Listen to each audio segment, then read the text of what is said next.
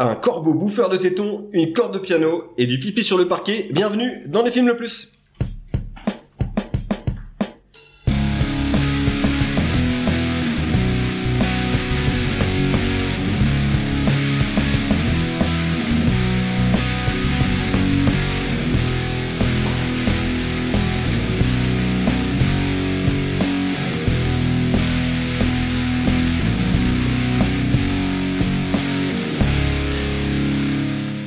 Salut à tous, bienvenue dans le film le plus podcast ciné qui nous permet de découvrir ou de redécouvrir certains films, qu'ils soient bons ou mauvais. Comme d'habitude, je suis accompagné de mes acolytes, Alex et Aurel. Comment ça va les gars ? Ça va et toi ? Ça va, ça va. J'ai l'impression que vous regardez plus le match derrière moi que moi.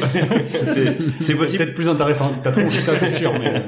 oui, si on te regarde pas, te vexe pas. Hein. C'est pour le match. Hein. Épisode un peu particulier aujourd'hui puisqu'on a un invité en la présence d'Antoine. Salut Antoine. Salut. Bonjour, salut Antoine. Les gars, merci de m'inviter. Antoine qui est un copain, qui est l'auditeur finalement, le seul auditeur de notre série. C'est lui. Du coup, on a décidé de... on essaie de relayer comme on peut faire la pub et de mettre en avant votre travail. Hein, c'est ça. Ça fait plaisir. On peut dire que t'as aussi une page Instagram liée au cinéma. Ouais. Tu partages la même passion. Ouais. Instant Ciné, du coup, que j'ai lancé pendant le confinement pour partager auprès des potes un petit peu les découvertes. Donc il y a un petit peu de tout. C'est plus de l'actu. Hein. Ouais, actu. J'essaie de faire quand même quelques critiques sur les films récents. Et puis partager les news ciné voilà, classique hein, mais on t'envie tes nombreux abonnés, t'as le double d'abonnés que nous avons sur les réseaux. Voilà. Et il nous fait de la pub régulièrement. Donc on le remercie, c'est pour ça qu'on l'invite et puis il nous a challengé aussi pour cet épisode puisque c'est lui qui a choisi le thème c'est vrai. Et les films. Donc on va pouvoir du coup débattre autour des films que tu nous as choisis. Il y a pas de top 3, il y a pas de happening. Tu vois, c'est de plus en plus en dilettante. C'est ça. Si je peux vous demander votre top 3 de films d'horreur préférés. On va parler de films d'horreur, cool. Ah, peut-être. Encore. Allez, c'est pas moi. Un petit top 3. Oui, pour une fois, c'est pas Aurélien qui a choisi le film de Jean. Alex, ton top 3 des films d'horreur préférés. On l'a déjà fait ça. Sans doute. Oui, mais ça change. Son top 3 change tout le temps. L'Exorciste. Nul, facile. Ok. Oui, mais en même temps, si on l'a déjà fait en plus. On a déjà parlé de ça. L'Exorciste, Scream et. Alors, on va dire des top 3 des films d'horreur récents. Pas vu beaucoup. Non, sinon je risque de spoiler l'épisode sans citer ce qu'on va citer. Get Out pas mal. Ouais. Oui, Get Out, c'est vrai que c'était pas mal. Ouais, dans le genre. J'ai limite préféré Us. Ah ouais. Ah oui. Ouais. Le suivant. J'ai pas vu encore. Je me suis arrêté moi. Je l'ai pas eu non plus. Pas encore eu le temps de le rattraper, mais Us. Il y avait Barbare sur Disney+ qui était pas mal du tout. Babar. C'est ça. Et il y avait His House aussi que j'avais vu cet été sur Netflix. Si le film de Shadows là. Deadstream. Deadstream, c'était trop bien. Oui. C'était cool. Non, moi je vais mettre l'autre de. C'est pas Deadstream, c'était celui qui se passe dans les bois là. Que j'avais kiffé. Où le mec se filme tout seul. Living DC. Living DC, c'est un de mes préférés récents, clairement. L'Exorciste comme Alex, ça c'est sûr. C'est récent, et le téléfilm parce qu'il me hante encore. Ouais. Le téléfilm, la version avec Tim Curry, pas le. On avait dit film récent, mais c'est pas grave. Je m'en fous. Et toi Antoine, est-ce que t'as un top 3 de films d'horreur préférés ? Moi, je dirais du classique aussi. L'Exorciste, Scream, forcément ça sort. Shining aussi. Shining, on en a pas parlé. Shining. Le premier. Ouais. Moins mon style, mais c'était le twist final sur le 1 et le 2 qui était pas mal, mais après Halloween. Ils en sont combien là? Ils ont fait 7. C'est marrant, il y a toujours des jeux de mots cool en français. Avec Jigsaw, le reboot, là, je crois qu'on est à 8. Jigsaw Begins. Il rattrape les Fast. Ça, et puis les Blumhouse aussi, où dès qu'il y a une franchise, il y a 125 films maintenant. Mais ça va, parce que les American Nightmare, ils sont plutôt fun. Après Conjuring, c'était bien The Purge, American Nightmare, ça. The Purge. Ouais, je suis pas ouf de ça, moi. Ça me glace le sang plus qu'autre chose. Et ouais. On peut dire aussi que tu partages plusieurs, on a plusieurs goûts en commun, surtout avec Aurel. Donc en plus du film de genre, t'es fan de l'humoriste Arnaud Gilloin, ça non, enfin fan du cinéma de genre. C'est vrai que pour nous, Alex, nous on est plus mainstream pour le coup. Oui. Ouais. Marvel. Voilà, Marvel. C'est les comédies. Putain. Fan aussi de Fast and Furious. Pareil, t'avais un rituel d'y aller. Fast and Furious, je continue d'aller voir au ciné avec mon frère Alex, je lui fais un petit coucou. On continue de suivre. Et c'était notre tradition là, mais on n'a pas fait pour le 9, bizarrement. C'est vrai, ouais. Vu comment il est nul. C'est depuis que Polo nous a quittés. Je te confirme qu'il est nul. Mais on est allé jusqu'au 8 alors du coup. Jusqu'au 8. Et, c'est déjà pas mal. Le 10... Pourquoi pas? Tu regardes l'abondance, t'as tout vu en même temps. Qui fait 5 minutes. J'ai pas regardé. Ils sont dans l'espace maintenant. C'est déjà fait. Non, ils en sont avec Aquaman maintenant. C'est comme les touches. C'est comme les touches. Toujours crescendo comme ça. C'est Tom Cruise qui va dans l'espace maintenant. C'est pas encore. Les gars, du coup, je rappelle quand même le principe de l'émission. Antoine a sélectionné un thème et 3 films qui s'y rattachent. Nous allons débattre, confronter ces films selon différents critères, à savoir le scénario, la réalisation, le jeu d'acteur, plus une catégorie bonus qu'on dévoilera ensuite. Qu'on décidera. Qu'on décidera en cours d'émission parce qu'on la parle. Et nous devrons déterminer quel est le film le plus... horriblement élevé. Voilà. Horriblement élevé. Mais moi-même, qu'est-ce qu'un film horriblement élevé ? Alors, élevé, t'es Laurent. Je vais laisser Antoine, du coup... nous expliquer son choix. Nous expliquer le choix. En fait, moi, je suis pas spécialement ultra fan des films d'horreur, mais c'est cette mouvance Elevated Horror, plutôt avec Jordan Peele, moi, que j'ai découvert, du coup... avec Get Out. En fait, je trouve que c'est intéressant parce que c'est plutôt centré sur l'atmosphère, sur l'ambiance. C'est pas forcément des films qui vont tout miser sur les jumpscares. Ça va être vraiment autour de l'esthétique.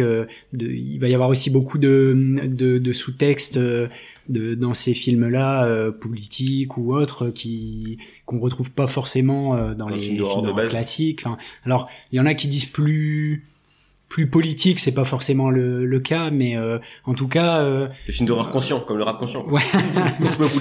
c'est un cinéma plus dérangeant et malsain que réellement centré sur les jumpscares, très référencé, codifié aussi, je trouve, mais pas forcément plagié non plus. Enfin, on en parlera avec les réalisateurs qu'on va évoquer avec les films.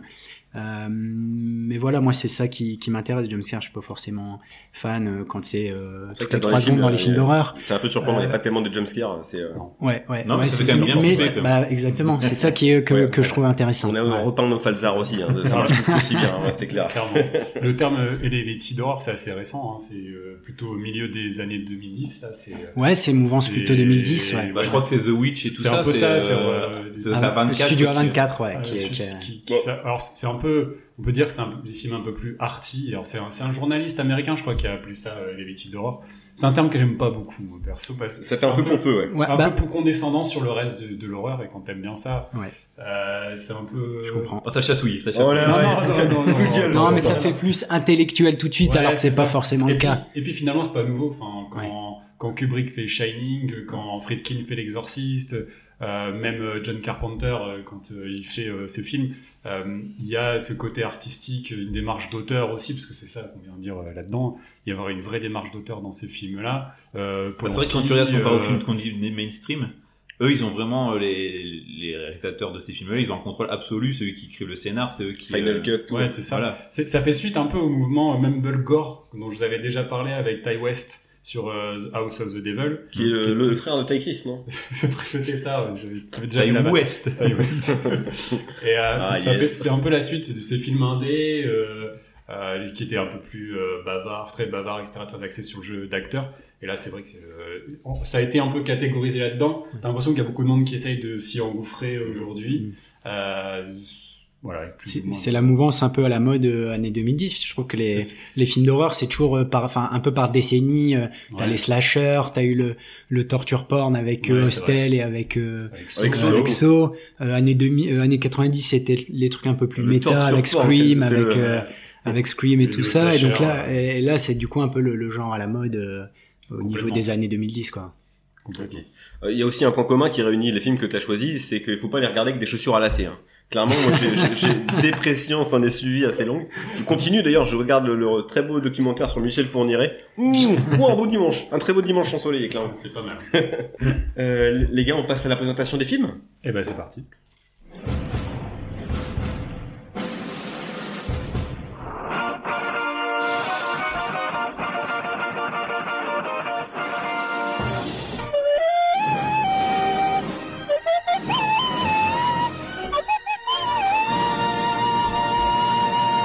C'est de pire en pire ce son. Pour la saison... montage le baisse hein, normalement, c'est un peu moins agressif. Ah ouais, parce que là c'est tout. C'est je pense qu'on va prochaine saison on va retrouver des nouveaux jingles. Ouais, peut-être refaire de la musique là. C'était bien quand tu faisais des petits jingles avec ton kazoo. Il y a un truc à faire. Du coup on va présenter les films, mais t'interviens quand tu veux Antoine. Ouais. Tu peux me contredire, tu peux m'insulter, me compléter.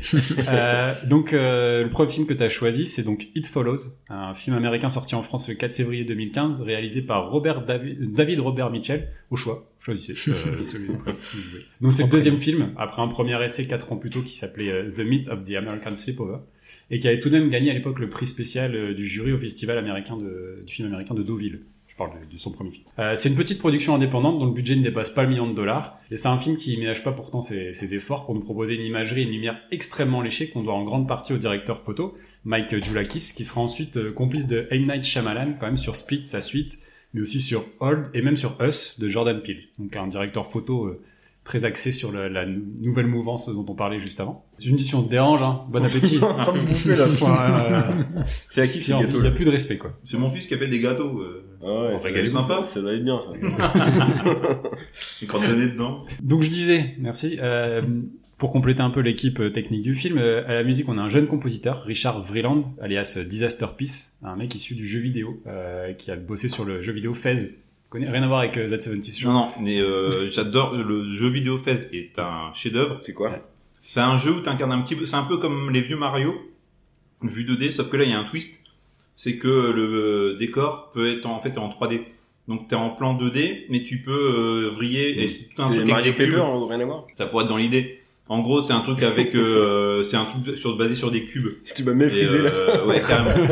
Ouais, si tu veux, allez, fais-toi plaisir. Mais la musique. Ouais, bah c'est lui. Et je me dis, quand j'ai regardé le film, je me suis dit, putain, on dirait la musique de Fez. Et après, j'ai regardé, forcément, effectivement, c'est le même gars, donc ouais.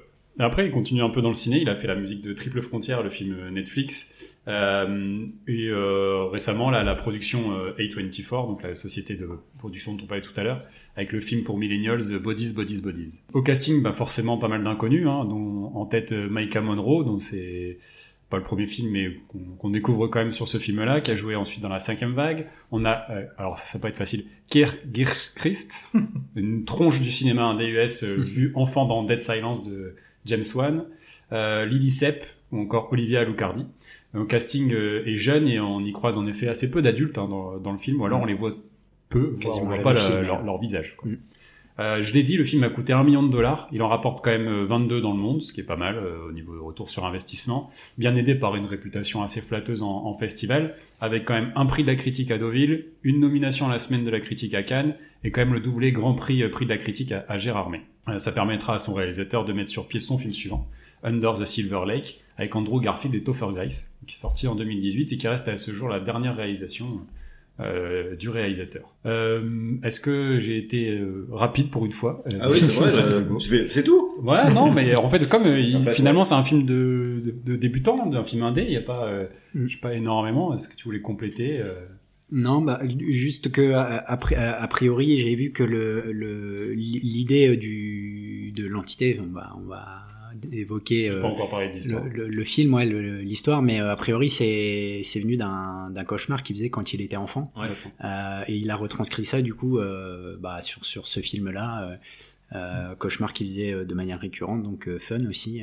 Ouais, c'est ça, une bonne ambiance dans cool. Bien, on passe des bonnes nuits quoi. Donc j'ai dit tiens je vais faire un film, et Under the Silver Lake, j'ai bien aimé moi.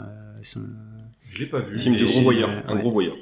Influence David Lynch, un peu David Lynch sur 20, mais j'ai bien aimé son. Et tu parlais brièvement de la musique. La musique, elle me passait au film à celle de Carpenter en fait. la musique un peu électro. Complètement. Ouais. Ça fait bah, c'est du ouais, du lo-fi, c'est fait avec des sons un peu 8 bits ou 16 bits. Ok, les icos, si on tourne des icos. C'est du lo-fi. Vas-y, méprise-moi encore. Aussi, pour la prochaine. Il n'y a plus de respect. Franchement, ça se perd. Sinon, ça raconte quoi ? Bah, en fait, c'est l'histoire d'une jeune fille qui chope une MST un peu creepy quand même, qui fait que des gens chelous, que toi seul et les autres contaminés voient, et qui sont parfois même tout nus. D'ailleurs, faut le signaler. C'est le sida au moins cool, est-ce qu'on peut le dire ? Est-ce qu'on peut dire que c'est le sida au moins cool ? C'est le sida au moins cool. Le sida au moins, ouais. Encore moins cool. Voilà, parce que les mecs qui te suivent donc peuvent être à poil, et en plus ils veulent te tuer d'une manière bien dégueulasse, il faut le dire.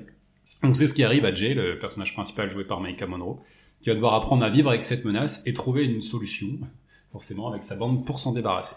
Voilà un peu pour le pitch. Mais qu'en as-tu pensé ? Qu'en ai-je pensé ? J'étais persuadé de l'avoir vu, et en fait, j'ai des BD et tout depuis longtemps, et en le voyant, je me dis, je me souviens de rien. Donc je pense que je n'ai pas vu, en fait, finalement, je ne l'avais pas vu avant. Et tu m'en parles depuis 15 plombes en me disant qu'il faut que je le voie. Mais j'étais persuadé que je me souvenais très peu du film, finalement. Tu as parlé de Carpenter dès le début, on est dans Halloween, quoi. On est en banlieue de Détroit, si je ne dis pas de bêtises, au niveau de la localisation. On se croirait à Haddonfield, la ville fictive de Halloween, avec ce quartier résidentiel, ses couleurs automnales, tout ça. Et c'est un film qui, dès le début, va jouer des codes du slasher classique, justement. On voit... il y a surtout une idée de mise en scène qui sera répétée tout le long, c'est un peu le motif, c'est la caméra qui tourne à 360. Panoramique circulaire, Ça, c'est... Oui. Ça, dès le début, t'as ça et tu l'auras plein de fois. Tu le vois, effectivement, parce que tu suis une fille qui sort de sa maison en nuisette et en talons hauts, qui court poursuivi par une menace qu'on ne voit pas et qui finira par se faire tuer hors champ, mais face à une plage. Et tu vois déjà, ouais, il se joue un peu de la fille classique de slasher en fait, un petit peu la fille sexy qui va se faire buter. Et en fait, il déjoue, il se retourne complètement ça. Ensuite, pour parler vraiment du passage à l'âge adulte, en fait. On l'a dit, il y a toujours un peu un sous-texte là-dessus, et ça, c'est clairement le message. Et pour ça, il va utiliser quand même une mise en scène extrêmement soignée, avec des cadres très beaux, des plans assez lents, des plans et tout se joue aussi dans la peur. Elle est un peu sous-jacente parce que la menace, tu sais pas d'où elle peut venir. Ça peut être des plans fixes et quelqu'un qui marche dans le fond. Et c'est ça qui est un peu flippant, c'est que du coup t'es en rush, c'est un peu genre où est Charlie quoi. Quand tu regardes le film, c'est tiens, est-ce que j'ai pas vu un truc dans le décor bouger et sur des grands espaces et en plein jour, c'est ça aussi qui est fort, qui amène l'attention et de l'angoisse, mais sur des choses qu'on voit pas forcément. La menace la plus frontale, elle arrive comme ils sont en train de chiller à la plage quoi, tous ensemble et finalement ils voient pas du tout le danger venir et comme il y a qu'elle qui peut le voir et qu'il arrive derrière et là ça part vraiment un peu en vrille à ce moment-là dans le film et ça rend les choses vraiment du fantastique qui apparaît parce que quand tu vois la personne qui se fait balancer dans les airs comme ça c'est ça, c'est là où c'est intéressant parce que finalement ce côté arty pourrait donner un truc un peu tiède en disant on va pas aller trop loin dans le fantastique, là il y va vraiment à un moment donné frontalement et même les menaces, parce que du coup, la menace peut prendre l'apparence de n'importe qui. Oui. Une grand-mère. Ça m'a un peu perturbé. J'ai mis du temps à comprendre. C'est peut-être un peu débile. Je fais, mais enfant, c'est encore une autre personne. Bah oui, c'est le principe. Ok. Vachement bien, François Cluzet. Ouais, mais enfant. C'est encore une nouvelle imitation à ajouter à mon catalogue. Tu parles de conflit.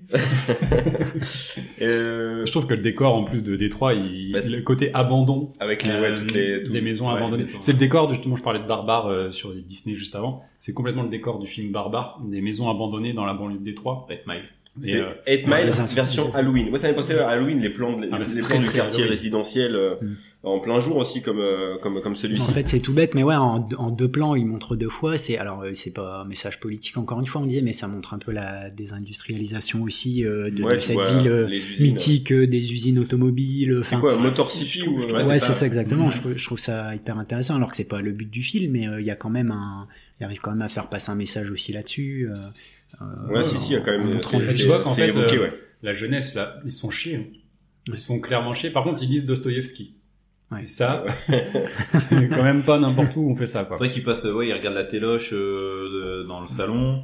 Oui, alors ça c'est très marrant. Ça c'est bien aussi. Ouais. C'est le, on sait pas à quelle époque on est situé. T'as des télé cathodiques, t'as des voitures plutôt modernes. Ouais. Et par contre, elle a un téléphone portable en forme de coquillage. Ouais. Il y a, quand ils vont au cinéma, il y a l'orgue aussi au cinéma qui est un peu à l'ancienne. En fait, donc on sait pas trop à quelle période on se situe.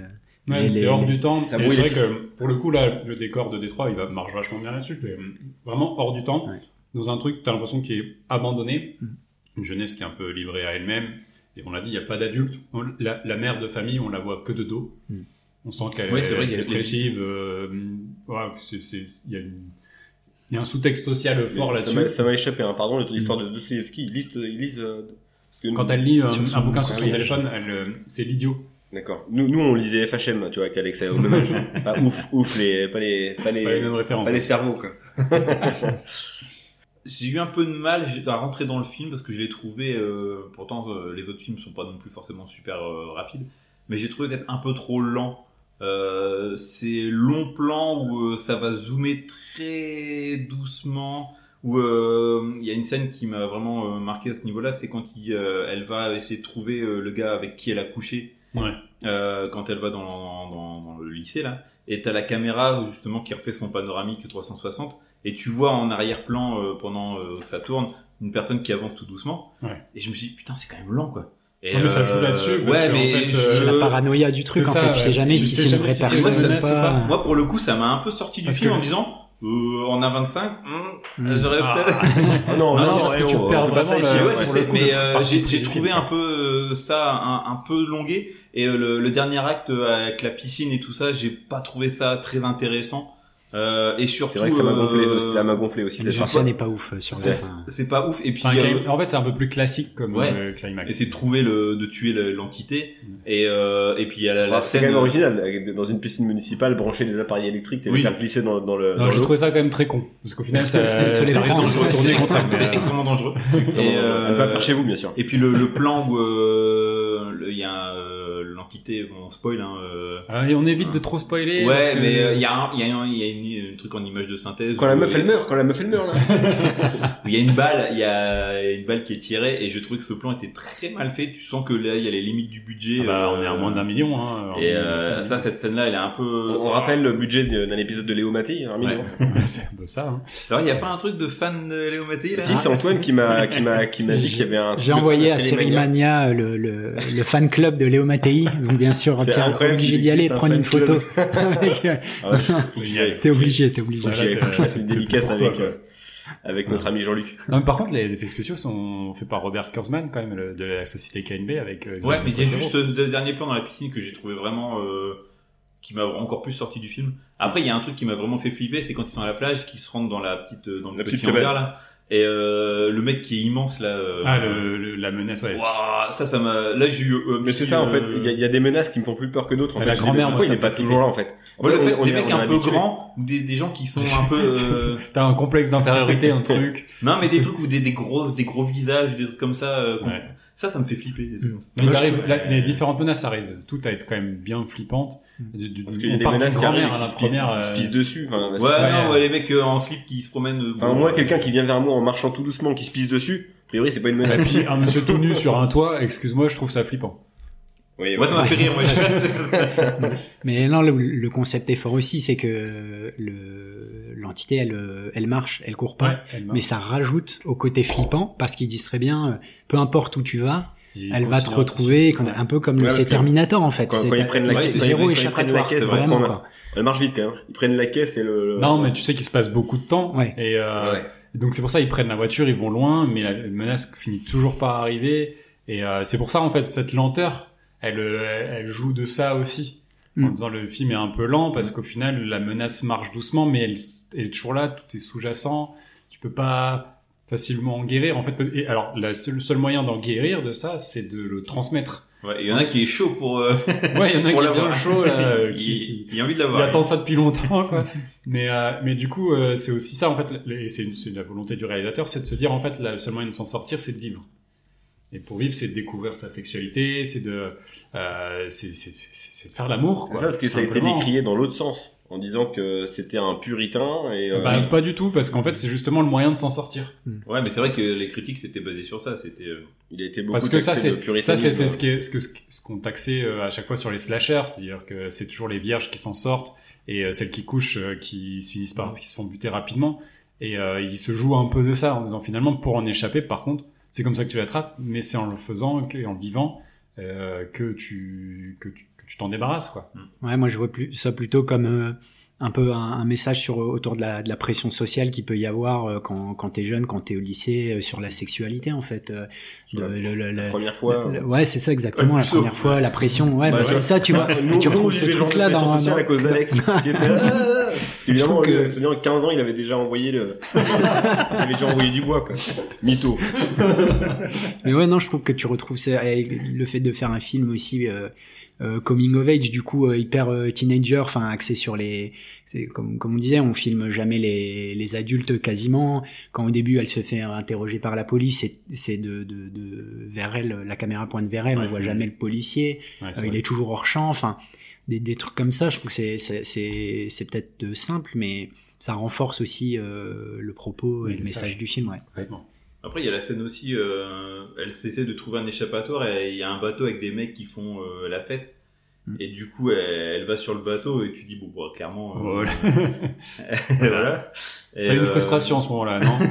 je sens que t'as quelque chose à reprocher au film à ce moment-là. Non, mais ouais. On dis pas plus. Et ça, j'aime bien le côté, justement, de pas. Oui, il montre en pas. Fait, voilà, le sujet aurait pu être énormément putassier. Oui. Et il l'est pas du tout, en fait. Et il le fait de manière très prude. Et, mais ça sert le film. Pour le coup. Mais ouais, pour moi, c'est celui des trois dans lequel je suis le moins rentré au final. Et je trouve qu'on pardonne aussi assez vite le premier personnage qui refile le truc, je trouve qu'on pardonne assez vite ce monsieur. Enfin, Ah oui, alors c'est un gros con parce qu'il l'a séduit. Oui, et puis après, il l'a. Mais il lui dit tout de suite. Il l'attache à une chaise et tout. Ouais, par contre, pour le coup, la démarche, elle est hard, mais ça lui. Parce qu'en fait, s'il lui avait juste dit ça comme ça, elle ne l'aurait pas cru et elle serait morte. Ouais. Et donc il lui dit, il l'attache pour lui dire, écoute, tu vas être en danger. Regarde, c'est vrai. Je suis désolé. Il y a que comme ça qu'on peut s'en débarrasser. Maintenant, va coucher avec quelqu'un d'autre, quoi. C'est un peu le message qui lui fait passer. C'est clairement. Là où c'est aussi, je sais pas si on en a parlé, intéressant, c'est que si la personne se fait buter, l'entité va chercher celle d'avant. Ouais. Donc finalement, c'est sans fin aussi. Oui, dans la poursuite. En fait, l'antidote, c'est pas prendre l'avion. Je sais pas si l'entité prend l'avion. Moi, je peut-être non, trouver la solution. Vu sur un bateau, disparaître comme du pont de Ligonnès. Hein, ouais, ça, voilà. XDDL, si tu nous écoutes, fais-nous signe. Il est peut-être poursuivi par une entité. C'est possible. Vous allez pas me croire. Bah non, on ne croit pas, Xavier. On a fait le tour peut-être de ce film. Ouais. On passe au film suivant. Alors, le film suivant, c'est moi, c'est le film The Witch, sorti en 2015, réalisé par le Britannique Robert Eggers. Petit mot sur Robert Eggers, qui est un jeune réalisateur, un petit peu comme David Robert Mitchell, né en 83. Donc, il avait à peine 32 ans lorsqu'il a sorti ce premier film. En 2015. Il était plus vieux, David Robert. Il était un peu plus vieux. Non, il est de 74. Ah, je pensais qu'il était un jeune. Vu les sujets, je pensais que c'était un. C'est vrai qu'il est le jeune du groupe. Un petit ado. C'est vrai, ouais. Robert Eggers, donc, qui a réalisé après ce film-là The Lighthouse avec Robert Pattinson et Willem Dafoe. En noir et blanc dans un phare. Voilà, plutôt ambiance gothique. C'était pas vraiment le. Et il va faire un Nosferatu, donc adaptation de Murnau, film allemand des années 20. Donc là, il va encore pouvoir exploiter son côté gothique qu'il avait déjà mis en place dans The Lighthouse à fond les ballons. Même si ouais, dans The Witch, t'as déjà un peu cette envie, je pense. T'as ça, mais c'est encore un peu différent. Je vais y revenir. Il a réalisé The Northman, qui a été un énorme four, un énorme beat, son dernier film. Qui a été très mal vendu, en fait, pour ce que c'est, je pense. Ouais, en fait. Oui, il m'intrigue. C'est un auteur, en fait, Robert Eggers. Et là, c'est vraiment un blockbuster. Ça correspond pas forcément à là où on l'attend. Et ça va de mal en pis ces dernières années. Donc, on espère que Nosferatu, il va se refaire la cerise dessus. Faut savoir que donc, The Witch, budget 4 millions de dollars. Résultat, 40 millions. Donc, strike. Également, le prix de la mise en scène à Sundance. Ça, c'est toujours en général gage de qualité. Au casting, pas mal d'inconnus. Vincent Crépon, Julien Pompier, voilà. Nos copains de lycée, quoi. J'avais aucune idée, t'as vu, j'ai balancé un nom. Non, mais voilà, comme souvent sur des films d'horreur avec peu de moyens, on retrouve un casting quand même de débutants. Là, on retrouve Anya Taylor-Joy, qui est connue pour avoir joué dans Le Jeu de la Dame, cette fameuse série sur l'échec. Last Night in Soho, dans une chose. Oui, et Ralph Ineson, donc là qui joue son père, Kate Dickey dans le rôle de la mère, et des enfants qui sont assez moches, les petits qui jouent ses frères et sœurs, je sais pas leur nom. Les jumeaux. Les jumeaux, ouais. L'acteur qui joue Caleb est infernaux. Ah ouais. Mais voilà, donc c'est Je vais résumer brièvement le scénario du film. Ça se passe dans la Nouvelle-Angleterre, donc aux États-Unis, dans les années au XVIIe siècle, du coup. 1630 précisément. Tu connais mieux le film que toi. Tu l'as vu le film? C'est sûr, c'est bon parce que tu nous avais parlé d'un autre film qui s'appelait The Witch. On découvre qu'un couple se fait chasser un peu par leur communauté, donc ils s'installent avec leurs 5 enfants en pleine nature, à proximité d'une forêt épaisse et mystérieuse. Jusque-là, c'est pas la fête à la maison, mais ça s'aggrave. La disparition de leur nouveau-né et la perte de leur récolte vont rapidement les amener à se dresser les uns contre les autres. S'agirait-il d'une sorcière qui les manipule là. Ah dommage, c'était si bien. Ah franchement, on est loupé sur la fin.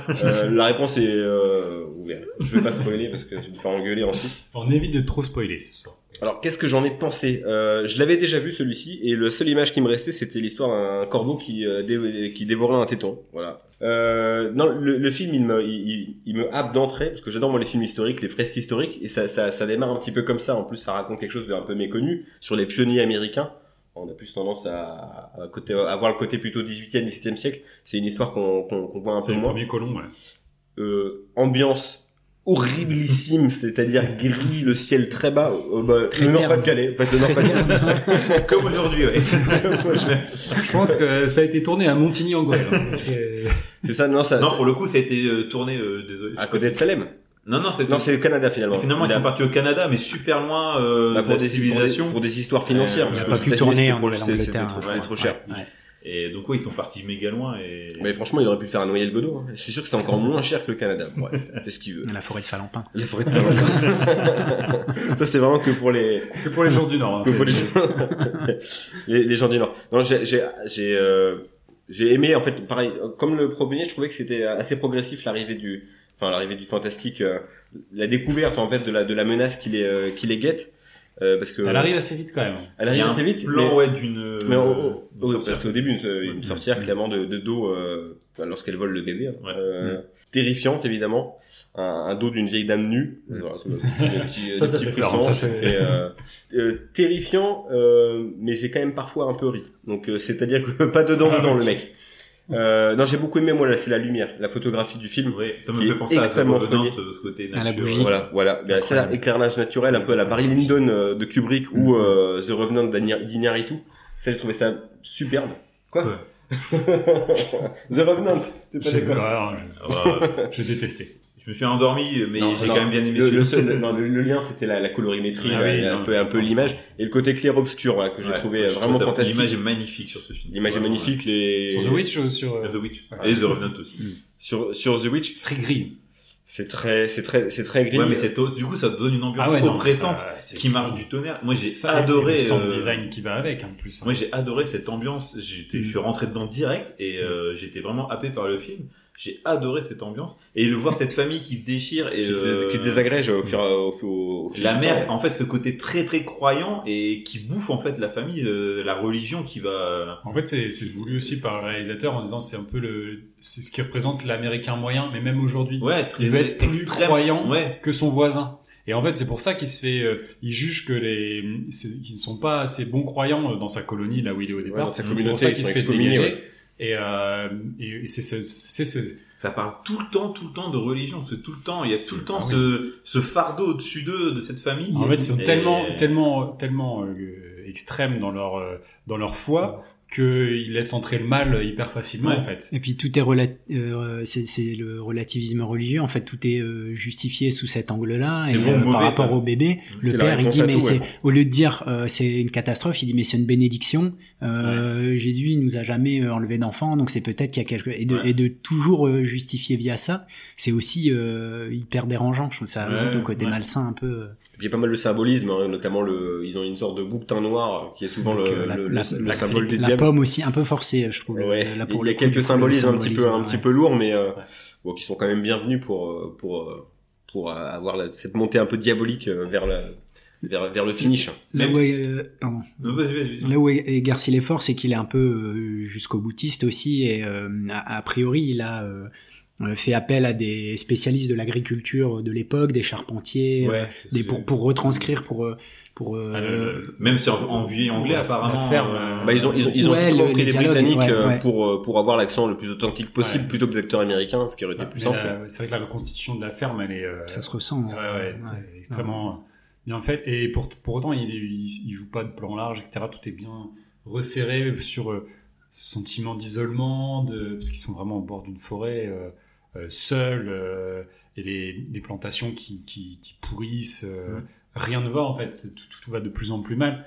Dès le début tu te dis il y a quelque chose qui va pas en fait, et tout du long ça va pas, ça va de moins en moins bien, et alors la musique au début, c'est espèce de corde stridente avec les voix, des cris, des waouh, tu te dis. Et c'est pas déjà... que c'est des vieux instruments d'époque qui... En fait, il a vraiment pris son pied en disant allez, reconstitution à mort, jusqu'au boutiste, comme tu disais. Ce qu'il essayait de refaire avec The Northman, mais du coup, pour la mythologie nordique. Tu l'as vu, The Northman, ouais, un peu bas, du coup, un peu mainstream, quoi, un peu. Ouais, après, c'est gros budget, c'est là, on est sur d'autres sphères.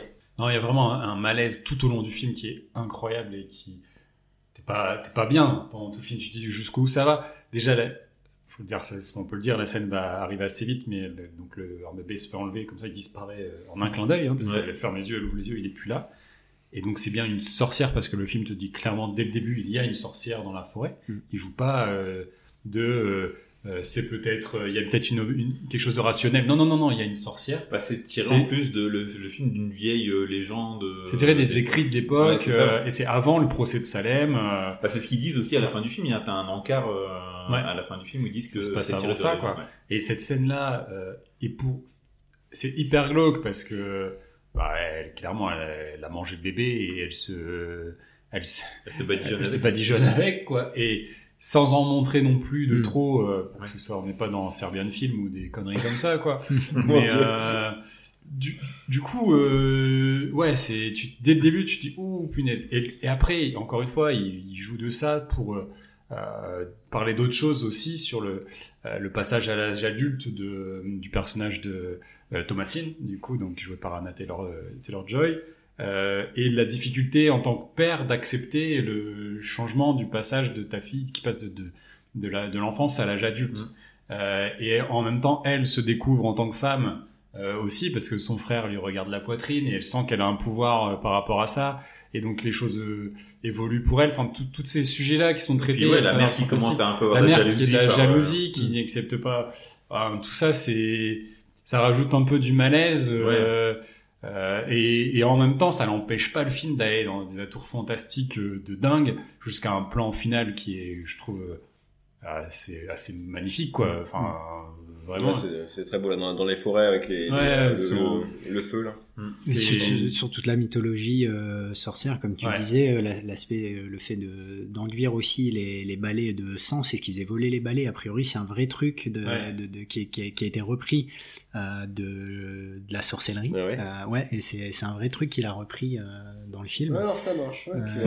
Oui, c'est comme ça que ça marche. Dans les podcasts, jamais essayé. Ça marche, c'est vrai.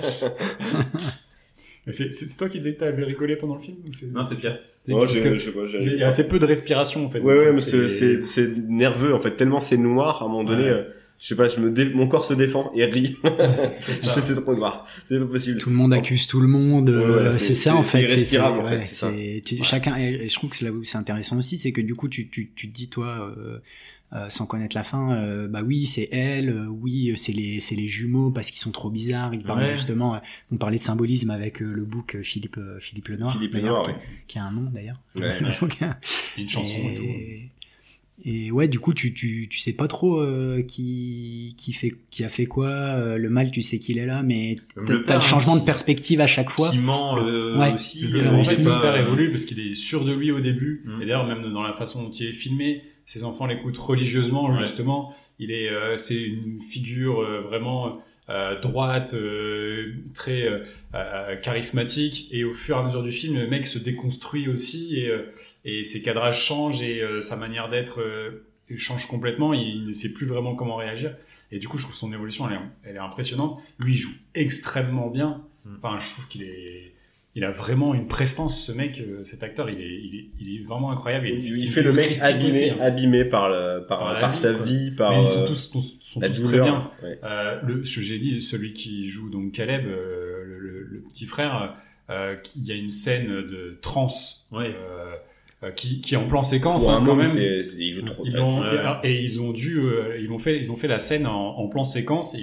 Ce que j'ai vu, c'est que c'est la deuxième prise qu'ils ont pris du coup pour voir ça. Et il y a peu d'effets spéciaux quand même. Et il doit réciter son texte. C'est casse-gueule, ça peut être ridicule, hein, mais clairement, ça, c'est une scène à la Exorciste, hein, quelque part, ouais, sans le côté vomissement, etc. Et cette scène-là, elle démarre par un travelling avant, éclairer la bougie, justement. Ouais, ça, ouais. Moi, j'ai l'impression de voir une peinture de Rembrandt, néerlandaise du XVIe siècle en voyant le plan. C'est incroyable, quoi. Enfin, c'est ça, ouais, esthétiquement, incroyable. Et puis les acteurs, gros point fort aussi. Ouais, clairement, tout ça. Bonne surprise. C'est le seul lien, même avec les jumeaux, parler des jumeaux, je trouve que quand ils sont enfermés dans la cabane avec Thomasine et le bouc, et tu vois qu'ils sont blottis l'un contre l'autre, que le petit garçon, il prend la petite fille, enfin, mais je trouve qu'ils font flipper ces deux petits enfants. Ils ont des habits trop grands, il y a un truc qui va pas. Il y a un truc rien ne va, en fait. Rien ne va dans le film. Il y a toujours quelque chose qui cloche et. Il y a des trucs qui sont un peu annoncés à l'avance aussi, sans spoiler, mais quand tu connais la fin, des discussions, quand t'as dit oui, il parle de sorcière, justement, oui, c'est moi, machin, j'ai fait ci, j'ai fait ça, tu dis bon, voilà, finalement, enfin, elle dit pour le faire peur, et puis tu retrouves des dialogues qui ont une signification, en fait, autre, du coup, en connaissant la fin. Clairement. Mais c'est un film lourd, c'est un film qui prend son temps. Moi, j'avais déjà vu, mais j'avais même pas fini, je m'étais endormi devant, c'est pas bien. Et j'avais jamais pris le temps de finir parce que j'étais pas à l'aise pendant le. Tu sais, j'avais du mal à me dire, bon, allez, je vais m'y remettre. Et j'ai dit, j'allais regarder, et puis j'ai jamais vu la fin, et donc j'en ai profité là pour le revoir. Et j'ai pas regretté, quoi, mais c'est pas un film fun, hein. C'est pas Ace Ventura 2, hein. Là, on est sur le même concept. Tu prends pas un bout de temps en temps, en faisant une scène. Mais pareil, d'utiliser la mythologie un peu des peurs d'enfants, sorcières, mais on dit sorcières, bon, il y a sacrée sorcière, on voit des trucs un peu mignons, mais pour en faire un truc vraiment. Ouais, Sabrina, par exemple. Ouais, c'est ça, non, mais pour en faire vraiment un truc viscéral, flippant. Moi, je trouve ça hyper intéressant aussi. Parce que là, pour le coup, l'imagerie des sorcières, ça l'ancre presque dans le réel, parce qu'on voit toutes ces scènes quotidiennes qui jalonnent le film. Et, t'ancres quasiment cette mythologie dans une réalité, et c'est complètement différent d'un film, en fait, de sorcières. Et quand j'ai dit les Caillou Stone qui transforment des enfants en souris, par exemple, voilà, qui est fun, hein. Mais qui est super. Non, c'était, comment il s'appelle ce film? Tu en parlais, c'est le film de Nicolas Roeg. Sorcière? Ouais. Tout simplement.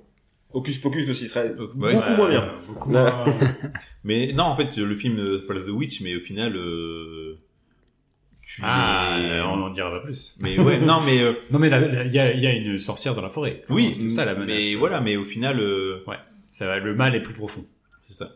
Donc en fait, le film est, le titre ne dit pas vraiment, enfin.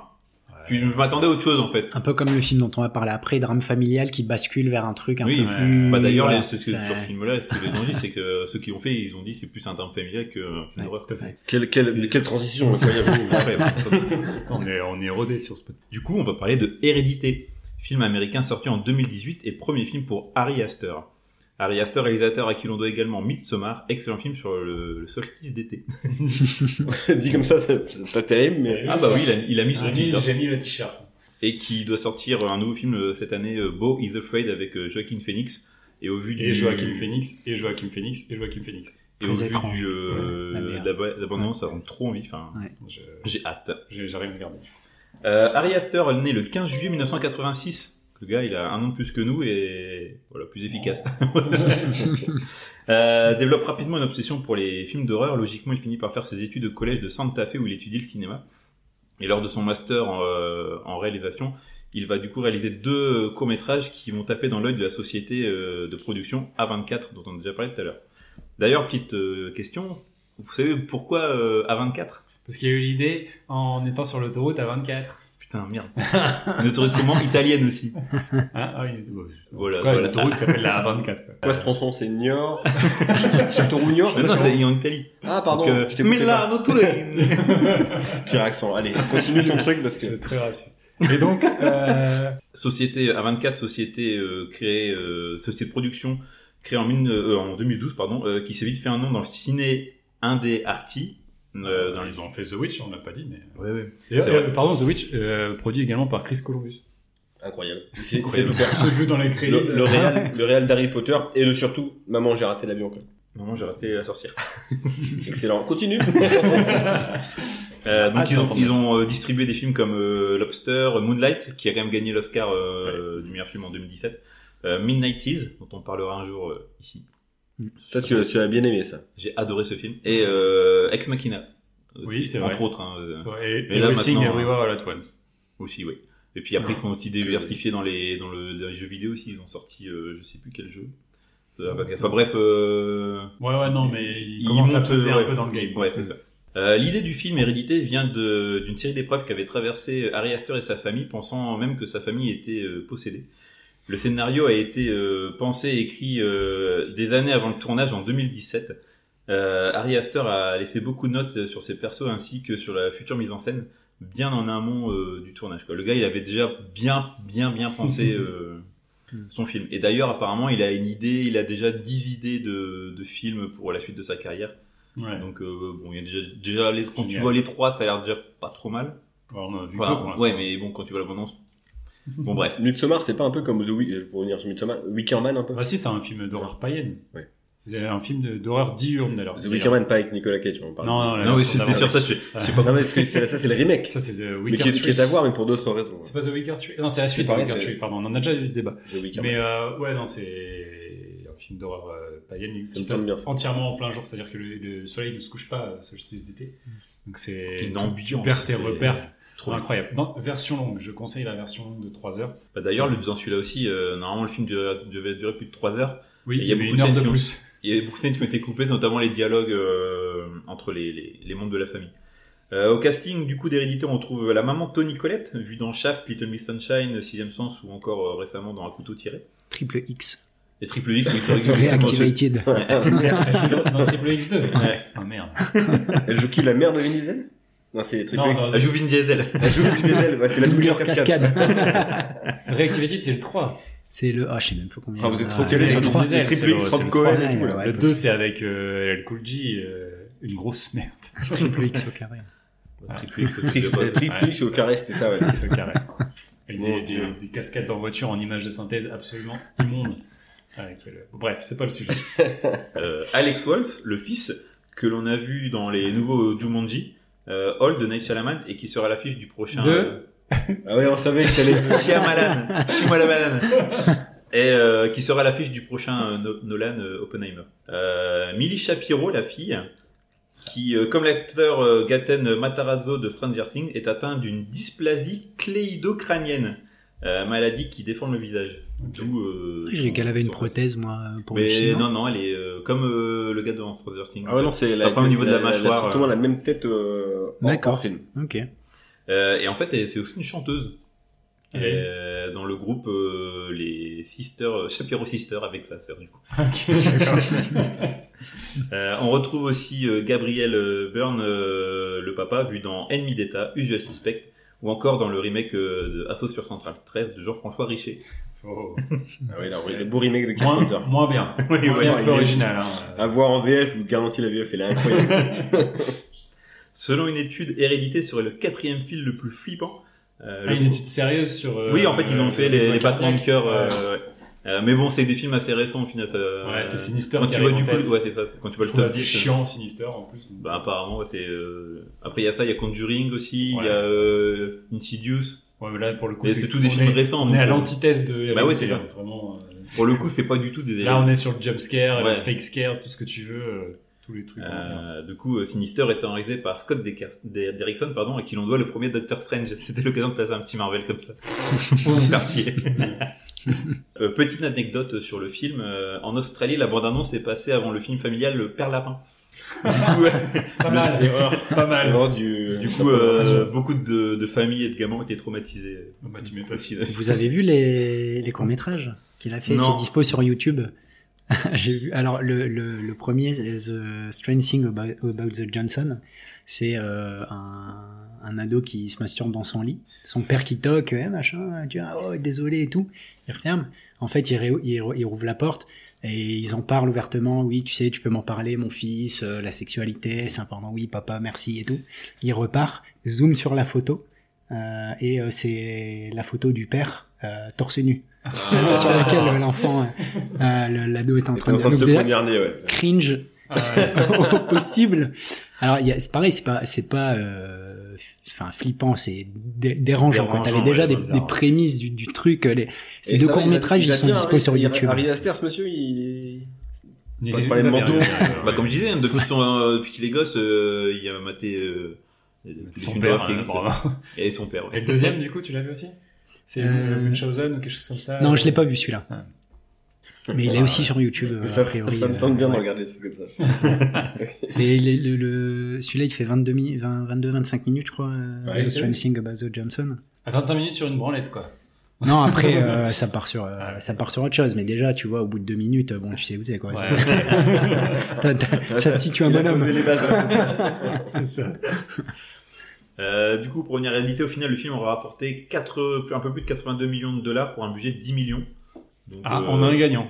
Voilà, et ça sera le film le plus rentable de A24. Ah, scénario, je vais la faire courte. Hein. Suite au décès de leur grand-mère, une famille se voit hantée par des esprits maléfiques. Ouf, c'est un raccourci. Oh, ouais. Tu t'es pas fait chier? Non. Non, mais c'est ça. Okay. Hein. De toute façon, on va pas comprendre. Que dire sur ce film? Ça faisait longtemps que je voulais le voir. Depuis le temps que je t'en parle, pour le temps coup, là, celui-là que je t'avais vraiment vu. Celui-là, je m'en souvenais vraiment bien, quoi. Bah, j'avais vu Midsommar il y a quelques temps, j'avais adoré, et du coup, ça m'est vraiment hypé pour regarder Hérédité. Bon, là, c'était l'occasion, du coup. Putain, quel film! C'est éprouvant, c'est lourd. Ouais, putain, quel éprouvant, mais moi, face à ce film, j'avais l'impression d'être Hugo Lloris dans une séance de tir au but. Toujours à contre-pied. C'est référence food, bien sûr. J'ai adoré, le film, on prend vraiment le temps d'installer son ambiance. Au début, t'as quelques interrogations, t'as une grand-mère qui est dans son cercueil, qui est morte.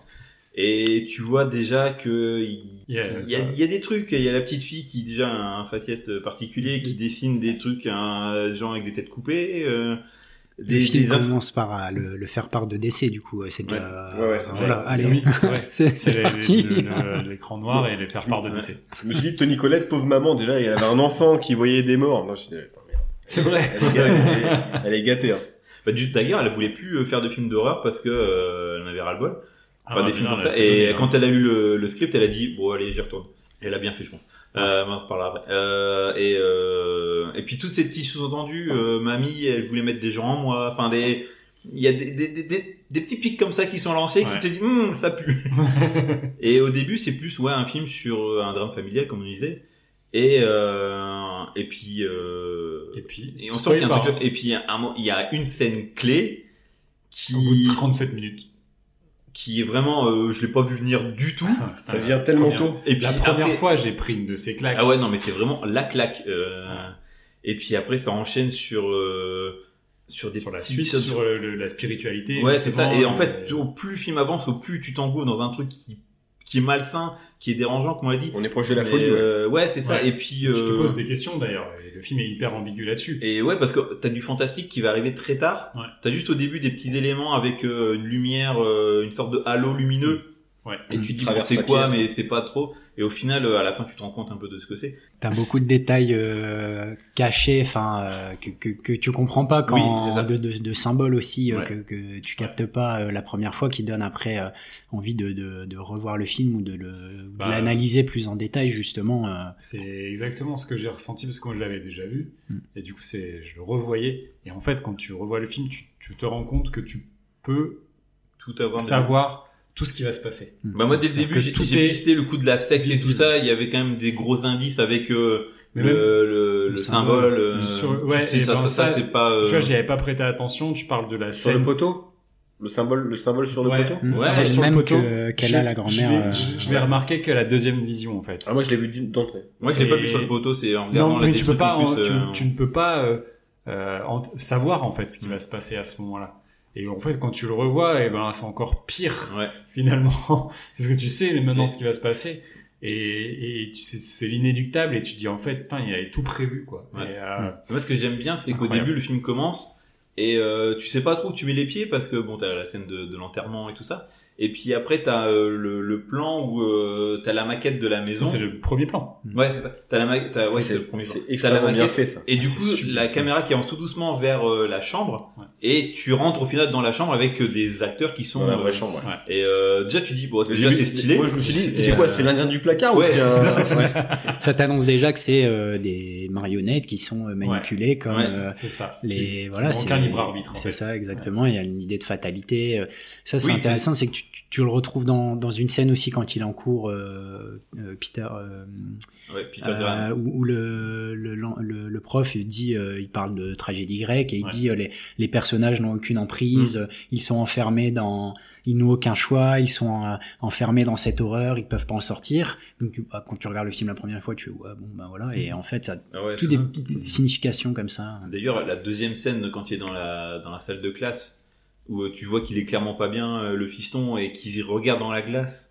Il se voit dans le reflet, là. Et que son reflet lui sourit. Son reflet lui sourit. Ah, putain, mais cette scène-là, j'étais tellement pas bien. Et puis après, tous les gens le regardent, et puis il a un truc à son visage, là. Il y a tellement de scènes des chocs. C'est ça. Et ce film, il regorge de scènes chocs, mais qui sont tellement bien distillées, pareil, qui te maintiennent dans le... Pas d'usage jumpscare, c'est pas nécessaire. Non. C'est comme le fait que tu vois que... Quoi. Ouais, mais c'est suffisant. Juste le fait que tu vois qu'au début, la petite, elle est... Est-ce qu'il y a des noisettes dans ton chocolat ? Non, bon, ça va. Et après, t'as juste plus tard, une fille qui coupe plein de noisettes sur le plan de travail. Et tu t'ennuies, va manger le gâteau. Et tu sais que ça. Mais au final, c'est pas. Enfin, il y a autre chose. Tu t'attends absolument pas aux conséquences que va avoir le dème de quinque. Ouais. Je m'y connais, j'en ai déjà fait. Donc, et c'est ça que j'ai adoré, c'est que ça déjoue vraiment tes attentes. Et c'est surtout moi, ce qui m'a vraiment le plus marqué, c'est le montage. Des fois, t'as des plans. Tu vois, je disais que sur It Follows, ça faisait chier. Là, tu peux aussi avoir des plans qui sont assez lents, où il se passe pas grand chose. Mais du coup, tu t'attends à avoir un jump scare. Finalement, t'as rien. Et c'est vraiment une ambiance oppressante. Et puis, moi, ce que j'adore, c'est le montage qui va être des fois vachement cut. Où, notamment, il y a ce plan de la maison en extérieur. C'est la nuit et ça fait ça. Et hop, il fait jour d'un coup. Et du coup, tu peux commencer à perdre tes repères. Et la maîtrise de la mise en scène, moi ça me fait halluciner ça. Le film commence par des cadres dans le cadre avec les maquettes, avec les portes, la manière dont est disposé le séjour avec ce poteau au milieu, une salle à manger avec un couloir un peu plus ouvert, tout est disposé de manière méticuleuse, millimétrée. Les plans, ils sont au cordeau, il y a une manière d'avancer dans les plans qui est lente, faut hyper travailler avec un changement de point de vue en fonction de à qui il s'adresse, de qui rentre dans la scène, etc., qui sont incroyables. Il y a une scène comme ça qui est importante, c'est quand elle va dans un cercle de parole sur le deuil, où on a un plan large avec ce cercle-là, la caméra s'avance doucement, elle commence à parler, à raconter son histoire, la caméra recule, se place derrière l'épaule du leader de ce groupe-là, qui va poser une question, et on voit qu'elle s'adresse à lui. Tu sais, ça, c'est vraiment intelligent. Et juste après, un peu plus tard, il y a son fils qui rentre, c'est après l'enterrement, après une scène où il y a une réunion familiale, et il est derrière une porte vitrée jaune. Et en fait, tu vois, t'entends la discussion et tu vois le plan à travers cette porte vitrée jaune. Et en fait, c'est lui qui est derrière. Enfin, tout ça, la notion de point de vue est... C'est un film qui joue beaucoup sur les sensations. Et notamment, il y a un truc horrible. Bon, c'est après la fameuse 37e minute du film. Il y a le grand frère qui se réveille dans sa chambre en entendant les cris de sa mère. C'est terrifiant. Ça m'a glacé le sang. Donc en fait c'est des trucs comme ça, en fait c'est des trucs qui te parlent, qui te, je sais pas, c'est non, parce qu'en vrai c'est ça, il est paumé et il va se coucher et il sait ce qu'il sait, mais c'est pas filmer l'horreur du coup, mais c'est peut-être encore pire. Ouais, c'est un fort champ qui est ouf, qui est, mais et après il va te mettre un truc frontal. Ouais. C'est cru, c'est sec, c'est voilà, c'est ça, c'est pas sans détour, c'est voilà, tac, je te mets ça comme info au cas où t'aurais pas des personnes âgées toutes nues fixes. Ça fait flipper toujours.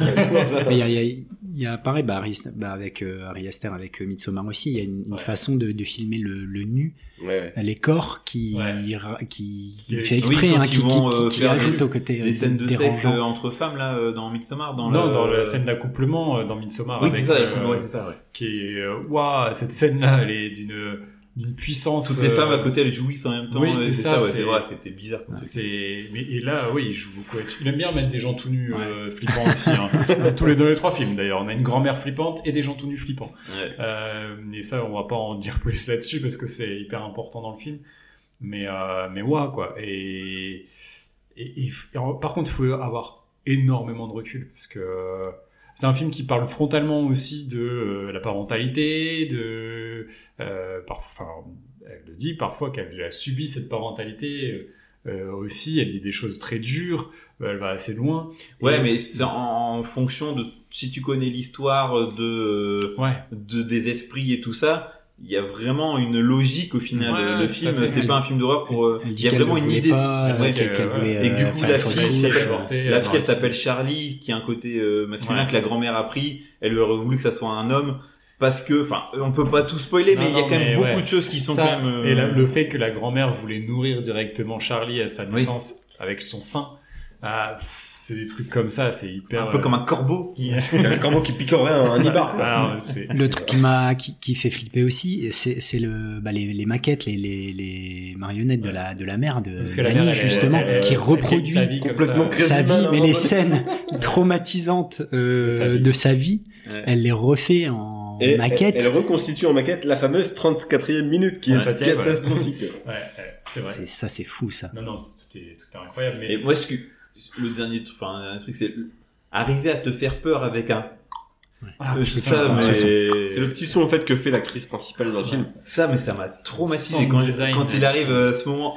Ça et le bourdonnement permanent. Mais qui c'est bien parce que c'est entre guillemets des petits accessoires comme ça qui rendent le film culte. Parce que tout le monde, c'est un mot clé pour les gens qui l'ont vu, des gimmicks. Tout le monde sait de quoi on parle, quoi. Donc c'est ça qui est bien. Mais waouh, ouais, non, franchement. Non, mais par contre, si vous n'êtes pas à l'aise avec l'horreur, si vous. Commencez pas par ça. C'est pas que ça fait. Non, mais en fait, ça fait pas flipper dans le sens du jumpscare. C'est vraiment le film te rentre dans la tête. Psychologiquement. C'est psychologiquement, c'est hyper dur. Et puis si vous êtes parent, c'est même encore pire. Mais du coup, il faut savoir prendre du recul sur ce que tu regardes et te dire, je regarde une œuvre. Et là, pour le coup, c'est presque, c'est un chef-d'œuvre. Vraiment, c'est il rentre dans mon top des meilleurs films que j'ai vus. Je pense que c'est un des meilleurs films que j'ai vus. Ouais. Mais pour autant, c'est dur de dire j'aime ce film. Mais oui, c'est ça. Si tu l'aimes pas. J'ai envie de le revoir, mais en même temps. Là, je vais mettre un petit temps. Là, je regarde la fête à la maison. Je me surfais toutes les saisons. Là. Voilà. C'est vrai qu'après, j'ai regardé The Office. Vraiment. Je me suis fait 2 heures de session de Football Manager. Je sais où The Office, voilà. C'est ça. Moi, j'ai un peu de mal avec la rupture de ton quand même, que je trouve assez brutale entre l'aspect plutôt drame familial, justement très posé au début, et cette fin alors qui bascule plus dans un truc fantastique, mais un peu guignolesque parfois, par rapport aux 30 dernières minutes. Moi, ça m'a un peu perturbé quand même. Moi, c'est ça que j'aime, parce qu'il n'a pas peur d'y aller frontalement. Et à la fin, ça devient vraiment très, très frontal. Il a voulu faire 2 films en un, je crois. Il le dit, Ari Aster, mais c'est vrai qu'il y a... Est-ce que c'est le truc aussi du premier film où allez, on bourre, on met, je mets tout ce que j'ai pour montrer, voilà, il y a peut-être un peu de ça, mais tu vois, c'est un peu le reproche que je fais aujourd'hui au cinéma fantastique français. C'est-à-dire que les mecs, ils veulent, ils y vont doucement en disant oui, mais j'ai une démarche d'auteur derrière. Du coup, le fantastique, on n'y va pas. Enfin, quand tu vois La Nuée ou Teddy, ces films-là, en fait, il va pas à fond, et du coup, t'as un film complètement tiède. Et là, il n'y a pas peur d'y aller. Et, je suis d'accord. Et putain, bah, du coup, ça... surtout à la fin, quand t'as un corps qui flotte là, qui va dans la cabane, ouais, clairement, tu dis ça n'a aucun. Enfin, comparé au début du film, t'es vraiment dans un autre délire. Chose, quoi. Mais c'est un peu ce qu'on. Ça se rapproche énormément de The Witch là-dessus, je trouve. Mm-hmm. Ça y va aussi, clairement, frontalement. Oui, la fin, c'est la corde de piano là. Ah oui, si vous n'avez pas vu le film, la corde de piano.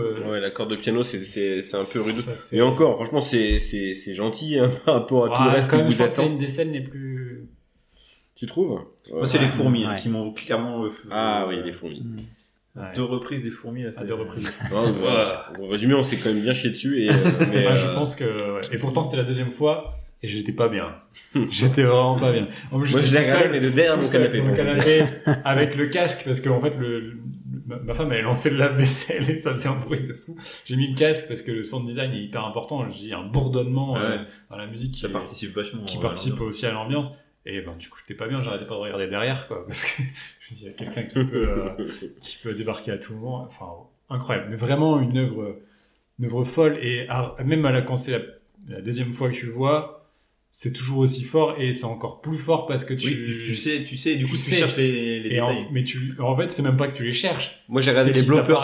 J'ai regardé les bloopers sur le DVD. Franchement, ils se font de la marboulette. Hein, ouais. Et on n'a pas parlé des acteurs, mais ils sont géniaux. Mais Tony Collette, j'adore. Ouais, Tony Collette, la scène d'engueulade avec son fils. Avec des expressions faciales, j'avais jamais vu ça. Ah ouais, non. C'est vrai. Hallucinant. Ah ouais, c'est dingue. Après c'est lié aussi aux effets sur la fin du film lorsqu'elle tape contre avec sa tête la porte là, quelle angoisse.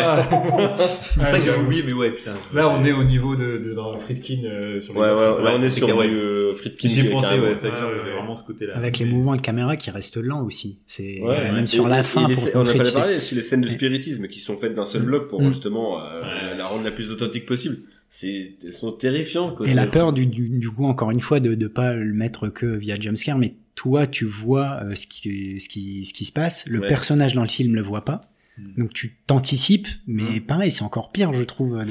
Clairement. C'est terrible. Il a compris tous les codes pour faire flipper les gens. Et ça marche du tonnerre. Enfin, l'acteur qui joue le père, Gabriel Byrne, qui est extraordinaire, qui fait un peu d'humour aussi, lui. Ouais, mais lui, en fait, c'est le spectateur un petit peu dans le film. Ouais. C'est-à-dire que lui subit les choses et il a notre point de vue finalement là-dedans. Il essaye d'être rationnel. Moi, je me demandais s'il n'était pas un peu au courant de l'histoire avec sa. Bah, c'est ce que je me suis posé comme ça. Parce que quand il apprend que au début du film, t'apprends que le corps a été sorti. Ouais, mais justement, en fait, il veut la préserver là-dessus. Mais moi, du coup, ça m'a mis un peu un doute sur. C'est le côté rationnel du film, en fait. En fait, non, il était juste. Lui, il est sceptique, il est détaché, il est rationnel. Donc ouais, c'est le spectateur, quoi. Le comportement pourtant de Tony Collette devrait l'alerter, dire bon, t'es folle en fait. Mais il lui dit à un moment donné. A priori, elle l'avait déjà psychologiquement, elle était suivie. Donc à un moment donné, il lui redit il faut que. Il y avait son frère qui était. Son frère était schizophrène. Tout un truc. Enfin, c'est quoi, on peut pas spoiler, mais il y a un autre débat sur le film et tout ça, sur la possession. Mais bon, on peut pas spoiler. Non, je pense que. Enfin, vraiment, si vous avez, si on a un à voir de film d'horreur, c'est si vous avez du recul sur les choses. T'avances pas, on va aussi les confronter à un moment donné. C'est vrai. Oui, mais bon. non, vraiment. Et tu te dis, putain, c'est un premier film. Ouais. C'est vrai que le mec, c'est son premier. Et il balance ça, là. Bon, moi, je pose ça là. Hein. Ben voilà, c'est fait, quoi. Et tu vois qu'il enchaîne après avec Midsommar, qui est aussi un grand dans un film. Autre genre qui est aussi incroyable. La scène du gars à la fin du film là dans la grange qui fait le truc de l'aigle. C'est marrant, mais les avis sont assez partagés hein, quand même sur ces deux films. Moi je vois beaucoup de négatifs. Midsommar trop long. Ouais, mais tu vois, je pense que c'était. C'est des gens qui sont habitués à du Conjuring, des trucs plus frontaux. C'était là-dessus sur du Blumhouse. Écoutez bien, les fans de Conjuring, vous venez de vous faire chier à la gueule par Alex. Non, je pense que, enfin, tu vas prendre je vais pas dire que tu prends du plaisir en regardant Ari Aster, mais tu vas y trouver ton compte dans les deux cas. C'est-à-dire, tu vas pas regarder pour la même raison. Aussi, hein, il y a un peu ce côté-là quand même. Non, mais faut le dire, parce que c'est beau et tout. Sa mise en scène est tellement ouf, quoi. Mais tu peux y trouver ton intérêt dans les deux cas. C'est un film à concept aussi, parce que de dire, déjà rien que de dire, tu fais un film d'horreur en plein jour, il y a quasiment jamais de de nuit où voilà, ouais, ça se passe en Suède ou justement en salle d'été. Qui sont mais dans les intérieurs. Déjà rien que de dire ça et de faire un film d'horreur avec ce concept-là, c'est déjà hyper intéressant. Et tu vois, je regardais Conjuring, j'ai regardé Insidious, je me souviens plus forcément des trucs qui m'ont fait flipper. Par contre, là, Hérédité, les images elles sont gravées dans ma tête à jamais. Et dans Midsommar, je te parlais du gars dans la grange, et aussi le vieux. La scène des suicides. Ouais, pas un suicide, c'est un. Oh, vous dites trop là, j'ai envie de le voir. C'est suicide. Et oh, putain, cette scène-là. En fait, c'est tellement que pour eux, c'est normal. Tant tu vois, tout est. En fait, ce que j'aime bien, c'est c'est le concept où c'est de l'horreur, mais en même temps dans un côté réaliste, notamment avec le papy là. Où en gros, ça s'est pas bien passé, mais c'est ce qui ça pourrait arriver. Quoi. Je vois ce que tu veux dire. Justement, après la chute, ok. Voilà. Ça, ouais. Ça et la scène de. Ah, t'as envie de voir, Pierre. Hein. De sacrifice par le feu. Avec la scène de la rando roller. Oui, je l'ai vu. Bon, les gars, on les départage ou pas là? Oh, mais... Bon, t'es comme ça, toi. Bon, écoute. Allons-y. Vas-y, c'est parti. Hein. Apparemment, on n'a pas le choix. Il y a un jingle. Let's get ready to rumble! Ça pareil, deuxième son qui m'a déboîté Je l'ai bien fait dans les vocasques à ce moment-là. On a l'habitude. Place maintenant au combat, les gars. Il est l'heure maintenant de les départager. Non, c'est bon. On va pas se faire mal de fois aux oreilles. Vous êtes gentils. Les gars, on va d'abord parler du coup, enfin déterminer quel est le meilleur scénario. Très bien. Ouais. Selon vous. Antoine, à toi l'honneur. Antoine. Parmi les trois films que tu as sélectionnés, quel est le meilleur scénario selon toi? Et pourquoi? Tu as 3 heures. Moi j'irais plutôt sur It Follows. Moi j'irais sur It Follows parce que en fait les films un peu high concept comme ça, juste avec le principe énoncé de départ, il arrive quand même à tenir la route tout du long. Après tout ce qui est sous-texte aussi, on a un peu parlé, mais autour de l'adolescence, du passage à l'âge adulte, de la sexualité, c'est un des éléments qui me parlaient le plus des trois films. Alors Hérédité, c'est peut-être ce qui comme je dis, ce qui m'a dérangé, c'est la rupture de ton et basculer vers un truc peut-être à la fin un peu plus classique, possession, spiritisme, démon, machin, c'est peut-être plus pour ça que j'irai sur It Follows, Ça s'entend. Ouais. Pour moi, à la lumière de tout ce que vous avez dit par rapport aussi au symbolisme, je vais rejoindre Antoine sur It Follows, sur la partie scénario uniquement, par rapport à ce que ça raconte. Pour The Witch, c'est assez simple, c'est plus une fresque historique finalement. On suit le destin d'une famille qui va peu se désagréger, donc finalement en termes de scénario, c'est sans que ce soit attendu, c'est pas non plus. Ouais, je trouve en fait sur The Witch ça manque peut-être un peu de personnages. Non, parce que c'est vraiment concentré sur la famille. En fait, c'est un peu les sorcières sont vraiment reléguées au second plan et ça manque un peu d'explication au final peut-être. Mm-hmm. Ouais, l'interprétation, tu te la fabriques un petit peu. Ouais. Non, pour moi, ce sera pour les mêmes raisons qu'Antoine, It Follows, ce que ça raconte sur le sexe. Pas la rencontre de son copain. Mais non, mais c'est aussi à la lumière des arguments que vous avez avancés qui m'ont convaincu. Ça sert aussi à ça, lorsqu'on explique au départ. Au départ, j'étais plus parti sur le scénario, du dernier Hérédité, mais au final, par rapport à tout le symbolisme que raconte It Follows. Ouais, moi, j'ai quand même mettre Hérédité parce que sur le niveau d'écriture... Il s'énerve. Ouais, ça va pas. En plus, j'ai présenté It Follows, tu vois, j'aurais pu me dire... Non, mais je trouve que au niveau, justement, parce que comme c'était la deuxième vision, quand je vois le niveau de détail dans la manière dont il fait avancer son histoire... Comme tu disais, comment tout est réfléchi. En plus des biographies sur les personnages. Ouais, et tout ça. C'est-à-dire que quand il a contacté Tony Collette, il lui a donné une biographie de 30 pages qui va de la naissance de son personnage jusqu'à la perte de sa mère, quoi. Donc, qui retrace toute sa vie. Donc, tu vois que tout est bien étudié, tout est. Il a fait une sorte de bible. Et les trois films ont des thématiques assez fortes et sous-jacentes qui sont hyper importantes. Là sur Hérédité, c'est une thématique autour du deuil, très clairement, mais il y a tellement de détails foisonnants, d'aller rechercher justement les écrits un peu effectivement comme dans It Follows quand il cite l'idiot de Dostoïevski. Là on va chercher la tragédie grecque pour donner un écho aussi à l'histoire qui se passe. Enfin, je trouve qu'il y a une écriture qui est hyper travaillée dans les trois, hein, franchement on peut y aller les yeux fermés sur l'écriture, ils sont tous très bien écrits, mais il y a un truc en plus dans Hérédité sur le niveau de détail de recherche de... Je te rejoins aussi sur Hérédité. Oh, égalité. Ouais, parce qu'on embrasse ce que tu as dit, et puis même si on peut pas en parler, il y a beaucoup de... Je trouve qu'il y a vraiment une logique et du lien sur l'ensemble de l'histoire. Et même si c'est un peu ponctué, je pense qu'au deuxième visionnage, tu comprends beaucoup plus de choses. Et c'est ça qui est fort, c'est que quand un film te montre les choses, mais t'as pas la connaissance de la finalité, quand tu le revois une deuxième fois, tu vois, putain, ouais, en fait, c'est mal. Et je pense que celui-là a plus les manières à faire ça. Sixième Sens l'a fait 20 ans avant, mais... Sixième Sens, je regarde. Je peux le revoir sans souci. Bon. Mais, en fait, il est mort.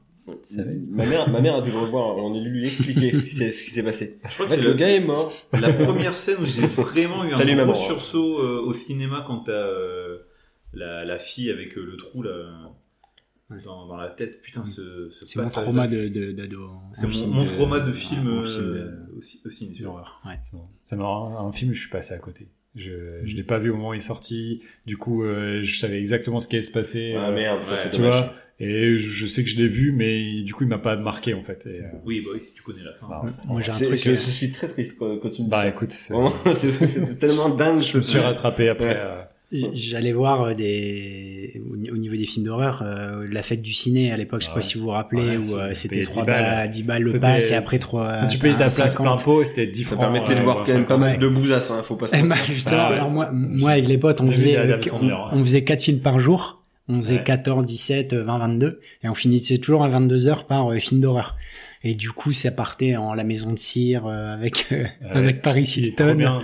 Il est vachement bien, qui est cool. C'est Raoul Colessera qui a réalisé ça. Creep aussi. Je sais pas si tu l'as vu dans le métro, là. Marqué, on en a déjà parlé. Des films comme ça, on se faisait des petits kiffs. Moi, films d'horreur. J'avais découvert ça, fait du cinéma. Le cinéma, moi, c'était Les Rivières Pourpres 2 avec Christopher Lee et Benoît Magimel. Bon, voilà. Dans les associations improbables que vous aimez bien faire dans les films. Les binômes improbables. On avait déjà discuté nos souvenirs de la fête du cinéma et la doublette que j'avais fait, 0-0, Les Fils du Vent, qui restera gravée à jamais. Les Fils du Vent. Une journée à la poubelle. Une journée perdue, quoi. Mon plus beau souvenir, c'était, je crois que j'avais fait The Faculty, Waterboy, avec Adam Sandler, Double Jeu avec Ashley Judd, Van Helsing j'avais, et Matrix. J'ai du cinéma. Ça, c'est des beaux enchaînements. Ah non, c'était pas mal. Bah, c'est bien Faculty. Par contre, c'était hyper difficile. Tout le monde voulait y aller à l'époque. Je suis allé au matin pour avoir ma place parce que tout le monde voulait y aller. Maintenant, c'est fini pour Paris. Hein. Le PSG donc éliminé. Et voilà. Au revoir, merci. Du coup, 2 partout. Du coup, 1 partout. 1 partout. Du coup, pour. Donc entre It Follows du coup et Hérédité. On passe maintenant, je sais plus. Et la réalisation. La réalisation. Voilà, sortez les rames. Donc la réalisation. Qui veut commencer ? Oh là. Je vais commencer, ouais. J'ai de la facilité, je dirais Hérédité.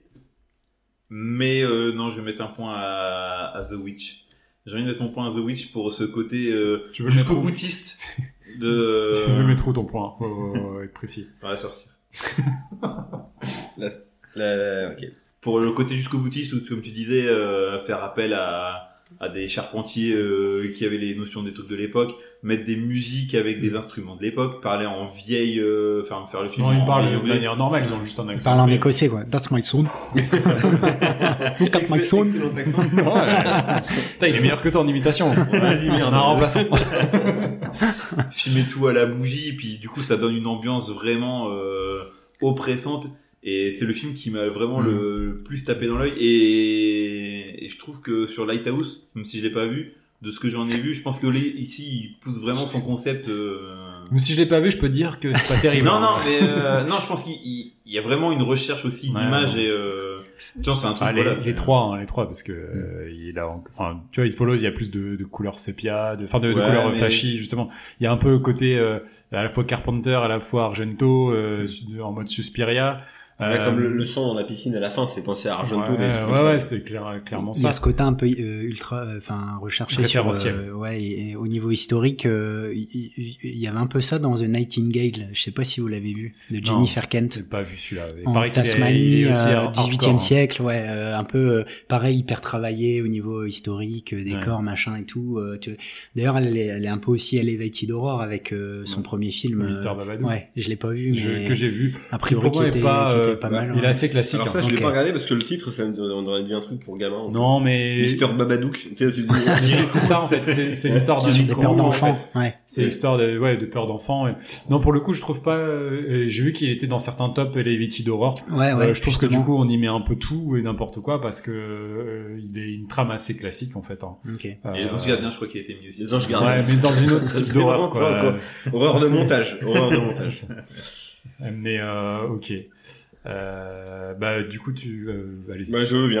Pour moi, je suis content, Alex, parce que je vais te parler que toi, c'est The Witch, parce que le grain de l'image m'a vraiment séduit. Ce côté opus lumière naturelle qui est toujours un peu un exploit quand même à réaliser avec. Surtout quand il fait gris. C'est quand même un tour de force. C'est vraiment purement sur l'esthétique. Dont je parle, pas forcément sur le montage du film. Parce que là, il y a un peu plus de maestria sur les deux autres. Mais sur l'esthétique, sur la lumière, sur la photo. Moi, je trouve que sur The Witch, quoi. Sur l'esthétique, Hérédité est au-dessus du lot, en fait. Oui, mais justement, c'est pour ça que tu as la facilité de mettre le point. Ouais, mais la manière dont les décors sont précis, il y a une. C'est retravaillé, ensuite c'est filmé en numérique malgré tout, mais c'est retravaillé. Mais pour moi, ça joue entre les deux parce qu'on parlait notamment du plan d'ouverture qui est du pur génie. Cette histoire avec le travelling qui arrive sur la maison en maquette pour finalement du coup avoir le premier plan du film. La première fois que j'ai vu le film, je vois ce plan d'ouverture, je dis je vais voir quelque chose quoi. Là le mec maîtrise quoi. Un plan aussi dans Midsommar tout con où elle est chez elle, elle ouvre la porte et ça vue de haut et elle se retrouve dans l'avion. C'est les toilettes de l'avion quand elle ouvre la porte. Pareil en fait, c'est des trucs tout con mais au niveau de l'idée, de la mise en scène, il est fort. Moi, je trouve que la précision de l'image, la colorimétrie, la précision des cadres, les cadres dans les cadres, le travelling, la notion de point de vue, tout ce que j'ai dit avant, fait que c'est au-dessus du lot. The Witch, je comprends votre point, je comprends pourquoi vous voulez mettre le point. Maintenant, moi, je trouve qu'en termes d'imagerie pure, c'est plus fade en fait. Enfin, pas fade dans le sens moche, mais la lumière naturelle, elle est tellement grise que c'est le film le plus déprimant à voir en fait. Ça participe aussi. Ça participe à l'ambiance. Après, je suis d'accord qu'en termes de montage et tout ça, c'est assez classique. Mais c'est vraiment se faire chier, c'est de reproduire une ambiance que... Non, mais je comprends. Limite, tu pourrais croire que c'est un fan footage des années 1600, tu vois, la rigueur. Mais il y a des cuts bizarres dans The Witch, je trouve, il y a des... notamment la première apparition de la sorcière qui arrive un peu comme ça. Dans le montage, un peu, des choix un peu, peu bizarres. Mais après, je comprends. Mais celui qui me parle le plus, vraiment, c'est Hérédité. Et parce qu'en fait, It Follows, je pense que j'ai déjà tout vu ailleurs. Tu vois, et il est pas... je pense qu'il cite pas directement, mais il est influencé malgré tout de ce qu'il a vu plus jeune, le réalisateur. Donc, c'est peut-être plus classique pour moi. Ok. Et il arrive d'ailleurs avant qu'on appelle ça de l'Elevated Horror. Il est juste avant, parce que le film avant 2014, c'est plutôt à partir de The Witch qu'on commence à en parler. Ouais, moi je dirais Hérédité aussi. Je dirais Hérédité aussi pour faire le match nul. C'est vrai. Et It Follows, il pue la merde ou comment ça marche ? Non, mais non, il y a un point justement. Ah, il a un point. It Follows, là-dessus, moi je suis d'accord. Il utilise un peu trop souvent les mêmes éléments de mise en scène, même si ça fonctionne. C'est panoramique, la circulaire, justement. Il le fait 3-4 fois quand même dans le film. Avec profondeur de champ, en plein jour où tu te dis il y a quelqu'un qui marche. Est-ce que c'est menaçant ou pas, et donc ça fonctionne bien, mais ça repose sur la même chose tout le temps. Et pour les idées du coup de mise en scène, moi j'irais plutôt sur Hérédité pour le premier plan, pour quand Tony Collette arrive, pour Chez Joan aussi, qu'elle commence à capter les choses, où la caméra démarre du plafond, elle fait un 360 vers, enfin des petits trucs comme ça, mais qui sont utiles pour aussi qui racontent des choses en fait. C'est pas accessoire, c'est pas cheap. Ouais, je trouve que c'est utile, ça raconte des choses, donc c'est école Jean-Marie et Poiret, j'ai l'impression tous les plans racontent quelque chose. Voilà. Ok. Peut-être plus consensus sur la dernière catégorie. Peut-être. On va voir sans doute. Du coup, ça fait 2 points pour Hérédité et 1 point pour les autres. C'est ça. Et donc là, on passe à la catégorie suivante. Donc la catégorie jeu d'acteur. Alors jeu d'acteur, ça va aller très très vite, je pense. Non, mais après, ils sont tous très bons. Franchement, il y a pas. Globalement, ils sont tous très bons. Mais pour moi, la palme elle revient à Toni Collette. Elle bouffe le film, quoi. De manière générale, mais pas que. Moi, au début, j'étais pas du tout chaud. Dans chaque film, je trouve qu'elle est, elle est incroyable. Dans Sixième Sens, elle tire la baraque. Alors que t'as un Bruce Willis invisible, fantomatique. C'est elle qui ouais, évidemment. Pour ceux qui l'ont pas vu, les 2-3 au fond. La prescription. J'avoue, là, on peut y aller, quoi. Non, mais elle est vraiment incroyable. Elle transmet des émotions folles. Ces scènes de colère, elles sont dingues. Le gamin dingue. Et et puis voilà, la gamine, elle fait ultra flipper. C'est pas de sa faute. Oui, son faciès sans doute. Non, bah ça tu coupes, tu vois. Non, mais il y a un truc, c'était sur le fiston Alex Wolff. Au début, j'étais pas convaincu sur quand tu vois sa tête et tout ça, tu fais un peu l'ado dépressif et tout. Et au fur et à mesure du film, il se révèle et notamment, j'en ai parlé tout à l'heure, la scène dans la salle de classe là où c'est du dîner aussi avec sa mère. Oui, incroyable. Oui, et sur la confrontation. Oui. Et c'est vrai que je trouve que les quatre là, cette famille, elle est super bien. Et puis ils ont tous un jeu différent. Gabriel Byrne qui fait quelqu'un de plus effacé, j'adore sa manière de jouer, son personnage. Mais c'est vrai que là, Hérédité, pour le coup, le point, enfin, moi, perso, je le mets, moi, je le mets aussi. Pour moi, même si dans The Witch, c'est quand même pas le mauvais élève des acteurs, c'est It Follows. Ça fait vraiment trop teen movie. Ouais. Et je trouve qu'ils sont parfois ils sont à côté de la plaque. Les dialogues, il y a des dialogues entre les persos. Ouais, m'a fait penser à Brittany Murphy, l'actrice principale. Non, elle est quand même beaucoup moins vulgose que Brittany Murphy. Ouais, Brittany Murphy, 8 Mile. Et Drive. Ouais. C'est surtout ça qui me fait mal, quoi. Non, je suis pas d'accord. Je trouve que justement, elle a un charisme différent, en fait, tu vois. Elle dégage quelque chose, mais sans être dans des canons, classiques, en fait. Et, ils jouent tous un petit peu cette adolescence, un peu esselée, en perte de repères, et qui se fait chier, clairement, un peu blasé, quoi. Mais sans rentrer dans les têtes à claques millennials qu'on voit aujourd'hui, tu vois.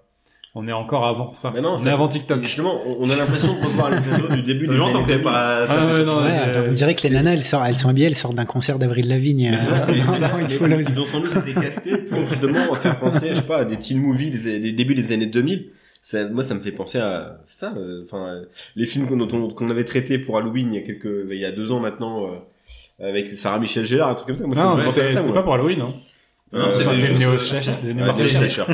C'était par plaisir. Oh là. Ouais, Urban Legend, je rappelle, gagnant. Urban Legend. Incroyable. Quel chef-d'œuvre. Donc, du coup, toi, Hérédité. Oui. Toi, Hérédité. Moi, Hérédité. Pareil. Bon, bah. Pareil, Hérédité. Ça fait consensus. Alors, les autres, comme on dit, c'est pas que c'est cata, mais c'est que les performances d'acteurs dans Hérédité sont largement. Ouais, mais It Follows, c'est vraiment l'école Stéphane Bern. Stéphane Bern, vous avez déjà vu Stéphane Bern jouer la comédie? Il y a des vidéos sur YouTube qui sont vraiment magiques, magistrales. Il fait un flic ou un téléfilm? Il fait un flic. Tu nous as envoyé la vidéo sur... Oui, c'est juste extraordinaire. Tu n'avais pas encore vu Lula, le chat. Putain, vient de me bouffer. Elle sait reconnaître les vrais gens. Voilà, c'est la venue du chat qu'on n'a pas encore eu. Et on passe à la catégorie bonus. La catégorie bonus, quelle était? Le film qui fait le plus peur. C'est le film qui nous a fait le plus peur. Ah. Ça va être ça, la catégorie bonus. Ou la scène. La scène.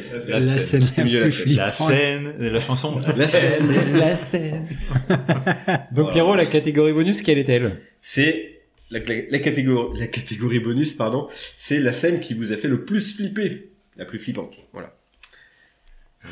Sans trop en dire, ça sera une scène avec un lit et des fourmis, voilà. Qui m'a... Ah ouais. Ouais, ah elle ouais, m'a... Classique. En fait, tout ce Candyman, tout ça. Bon. L'enchaînement de l'enfant, ça, moi, l'enchaînement de l'ado. Ça, non, et après, le ballon, quand tu fais, il y a un... Et un ballon. Ah, voilà. Oui. Ah, tout ouais, ça, ça m'a... Donc, bon, hérédité, quoi. Voilà, hérédité, ouais. Ça m'a retourné. Et pourtant, il y a plein d'autres trucs dans Hérédité qui peuvent aussi rentrer, vois, mais... It Follows, la scène du géant m'a ouais, moi aussi, ouais, c'est ça, ouais. Ça. The Witch. Est-ce qu'il y a une scène qui m'a fait flipper? Quand les jeunes, là, quand Caleb, il est dans les bois et qu'il avance vers la maison. Ah, et qui voit la sorcière. Bah, il y a aussi la vieille dans la cabane lorsqu'ils sont enfermés. Enfin, la sorcière qui apparaît dans la cabane. Ça fait bien flipper, c'est... Ah oui, ouais. Oui, c'est vrai. Ouais, mais ça m'a pas... Non, je trouve que c'est plus une ambiance. J'ai pas vraiment eu de... Non, bah, t'as les corbeaux, qui mais c'est pas, ça fait pas peur, quoi. C'est juste, ça te marque cette image parce que c'est pas... C'est une imagerie un peu diabolique. Ouais. Ouais, je te rejoins, il y a des scènes comme ça, mais il y a quand même le plafond et la corde de piano dans Hérédité qui reste marquante et pas très rassurante. C'est le regard en fait. Ah oui. Quand elle fait ça, là, Toni Collette, elle est extraordinaire. Voilà. Quoi. Bah, pareil, on sera Hérédité, mais c'est un plan assez fugace. C'est sur la fin du film lorsqu'on voit brièvement le corps de Toni Collette traverser la pièce derrière la... Ah oui. Non, mais là, j'ai foutu du crépi dans mon slibard, là. On a l'image. C'est bon. C'est bon, j'ai pas besoin de détailler. Ouais. Non, moi, c'est pareil, mais j'allais dire même les 20 dernières minutes de Hérédité. Ouais. De manière générale. Pareil. Et aussi, la scène dans la salle de classe. Ah ouais, avec Alex Wolff, en plein jour. Ce sourire dans le reflet là, c'est vraiment la détresse aussi ouais. Quand il est mal en point, enfin c'est ouais, vraiment flippant. C'est un film qui nous a pas laissé. Oui, il laisse pas un débat. Bien dormir. Non, ouais. Tu restes pas quoi. Mais j'ai envie de le revoir. C'est ça qui est horrible, c'est que du coup j'ai quand même envie de le revoir. Quoi. On voit le mais tout seul. Hein, écoute, nous, non, si tu veux le revoir, on le reverra à deux. Je me sentirai peut-être mieux, tu vois. On se donnera la main. On ira voir le prochain au cinéma. Ouais. Bah, c'est ce que je disais tout à l'heure. Il dure 3 heures et en fait, vu ce que t'endures quand tu regardes des films d'Ari Aster. Au cinéma, j'aimerais bien tu vas faire pause, aller faire un tour. Ouais, mais en même temps, si tu vois, c'est une telle expérience. Enfin. Oui. Clairement, quand j'ai vu Midsommar, je l'ai pas vu au ciné, j'ai acheté le Blu-ray, donc la version de 3 heures pour le coup, ben j'ai pas décroché quoi, je suis resté scotché de A à Z, même si ce que je voyais me mettait hyper malade. Mais là, Hérédité, il y a encore. Il y a un moment où j'ai dit bon. J'avoue, je l'ai vu en plusieurs fois aussi parce que je voulais pas le montrer à ma femme. Elle me dit ça parle de quoi ? Je dis t'as pas envie de savoir. Clairement, elle ne sait pas prendre de recul sur les films, donc j'ai préféré la préserver. Du coup, j'ai regardé un peu le midi. Le soir quand elle dormait, tu vois. T'as montré un peu à tes enfants un petit peu ce que tu regardais. Ouais, ils aiment bien. Ils sont bien. Et la réalité, c'est marqué moins de 12 ans, non? C'est bien non, plus. Il est marqué que moins de 12 ans? Ouais. Aussi, en France, on est soft là-dessus. Non, mais il y a des en France, on est tranquille aussi. Il est soft, hein. Ouais. En fait, s'il y avait une zézette un peu en plus, peut-être que, ils auraient mis moins de 16. S'il y a une kiloute qui se balade, là, du coup, ils mettent une... Il y en a des kiloutes, qui se baladent, mais... Ouais, il y en a, mais c'est pas le sujet. J'ai du mal à comprendre. Parfois, on va te censurer des films. Là, clairement, moins de 16 ans, on n'y va pas, quoi. Mm-hmm. Même 14 ans, t'es encore trop jeune. Moins de 21 ans, majorité américaine, hein, pour moi. Ouais, non. Bah, du coup, un grand gagnant. Victoire écrasante, en fait. Alors, a gagné dans chaque catégorie. J'avais senti le truc venir au début, déjà. La présentation a été bien plus longue sur la réalité. Donc, je pense que là, on a un game changer un petit peu dans le... Ouais, mais c'est un peu le film étalon, quand on dit Elevated Horror aussi. Oui, c'était The Witch un petit peu, mais c'est lui qui a... Ouais, il a tué le game. Ouais, il a déboîté, là. Ouais. Et comme tu dis, c'est son premier film. Et le mec, il t'a sorti ça, un film référence. Moi, j'adore, du coup, ils le disent, hein, dans le truc, et je trouve que c'est pas déconnant, dans l'affiche, c'est l'exercice de sa génération. Et il y a vraiment un côté comme ça, traumatisant. Ouais, pour un premier film, c'est... Ah, puis tu sortais de quelques années, quand même, de vache maigre au niveau horreur, Bah, c'est comme tu dis, ça se ressemble un peu, c'est, les codes étaient un peu, c'est très codifié, c'est des films d'Halloween pour des roller coaster movies, ouais. Là, c'est un petit peu ça la rupture avec les films d'horreur classiques et les Elevated Horror, c'est tous les films qu'on a pu subir. Alors Conjuring, ils sont très sympas, hein, mais... Non, mais tu peux prendre du plaisir aussi, mais t'as moins de... voilà, on a eu pendant des années, on parlait de Carpenter, de Friedkin, etc. Je pense qu'il y a eu, ces périodes comme ça un peu fast du film d'horreur. Il y a eu beaucoup d'exploitations aussi dans lesquelles tu peux prendre autant de plaisir. On a eu des vagues plutôt axées exploitation, et là on retrouve une vision d'auteur et sans être trop autorisante, justement, d'aller trop loin là-dedans. Ça reste, et ce qu'on dit à chaque fois, ils n'ont pas peur d'aller frontalement dans le fantastique, contrairement à ces poules mouillées de français là qui ne veulent pas y aller, et que ça m'énerve parce qu'il y a du potentiel. À part peut-être Julia Ducournau, grave, et encore... Ouais. Qui était pas mal, ouais. Ah ouais, ça, on a eu débat aussi. Il y a débat sur Julia Ducournau ici, ils sont pas d'accord avec moi. Non, si, moi j'ai adoré le Titan, j'ai pas du tout aimé ce film. Hein, grave, super. Grave, il est bien, ouais. Super grave. Titan, moi j'ai aimé parce que elle y va aussi, quoi, clairement. Donc, enfin voilà, c'est un porno Fast and Furious. Tout Fast, tout Furious.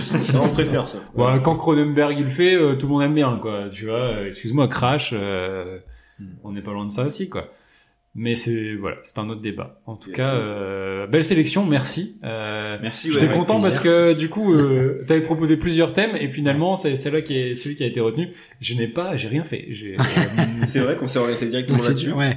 C'était pas forcément mon préféré au départ, mais mais en fait, c'est intéressant, c'est que c'est des films où il y a beaucoup de choses à dire. Ouais, il y a de l'analyse derrière, il y a du. Enfin, voilà, donc c'est aussi intéressant d'en discuter. Ouais, et puis tu nous avais soumis d'autres thèmes qui étaient tout aussi bien, mais c'est vrai qu'on s'est porté directement là-dessus parce que c'était aussi des films qu'on avait. Bon, moi, jamais vu. Mais ça c'est à cause de son racisme parce qu'il y avait un truc sur les films asiatiques et du coup c'était plus compliqué pour monsieur. Grand amour pour le cinéma hongkongais, asiatique. T'es dingue de ça, ouais. Ouais, à la base, je rentrer dans le cinéma, non, mais je suis un peu hongkongais, non, non, mais les Tsuyark, les Jonito, les films comme ça, les The Killer, Time and Tide, quand t'es ado, moi je retrouvais des trucs que je voyais pas dans le cinéma hollywoodien, en fait, dans ces films-là. Et après, avec alors là c'est devenu maintenant avec Netflix, il y en a un par semaine des films sud-coréens, mais les Bong Joon-ho, Na Hong-jin, The Stranger, je sais pas si vous l'avez vu. Ouais. Moi, il y a un mélange des genres dans ces films-là, une maîtrise liberté, dans la mise en scène que je retrouve pas dans le cinéma hollywoodien. Donc quand j'ai 12, 14, 15 ans que je regarde ces films-là, moi ça m'a mis vraiment des claques et je suis rentré par là pour après découvrir, aller chercher un petit peu plus loin, mais moi, je le prendrais plus dans le prisme Jackie Chan, tu vois. Non mais voilà. Time and Tide, il y a des scènes d'action. J'en parlais, Time and Tide, j'ai fait une reco justement parce que j'ai exceptionnel. Il est fou. Un de mes films préférés all time, c'est Infernal Affairs. Ils ont du mal ces deux-là, tu sais, c'est dur. Une fois on a traité d'un Ringolam, on a fait School of Fire, que moi j'ai adoré à côté, et lui il a détesté, quoi, et c'est un de ses pires films alors que moi c'est un des meilleurs qu'on ait traité. Et ça il y a le train aussi, c'est japonais, c'est encore autre chose, mais celui-là j'ai bien aimé. On fera un truc sur les thrillers sud-coréens, The Chaser, Memories of Murder. Putain, j'ai vu Memories of Murder, je me suis fait chier, tu peux rentrer dedans, tu vois. Alors, après, c'est encore autre chose, mais Parasite, j'ai adoré. Ouais. Mais t'as vu Nicky Larson de Philippe Lachaud, quoi. Ça, il a aimé bizarrement. Tu vois, là, il est rentré dedans. Des blagues de cul, le cinéma asiatique, la sauce Lachaud. Ça fait toujours plaisir. Les gars, on va peut-être, on va clore l'émission. Donc victoire d'Hérédité. On s'y attendait un petit peu. Les gars, on passe maintenant au reco. C'est parti.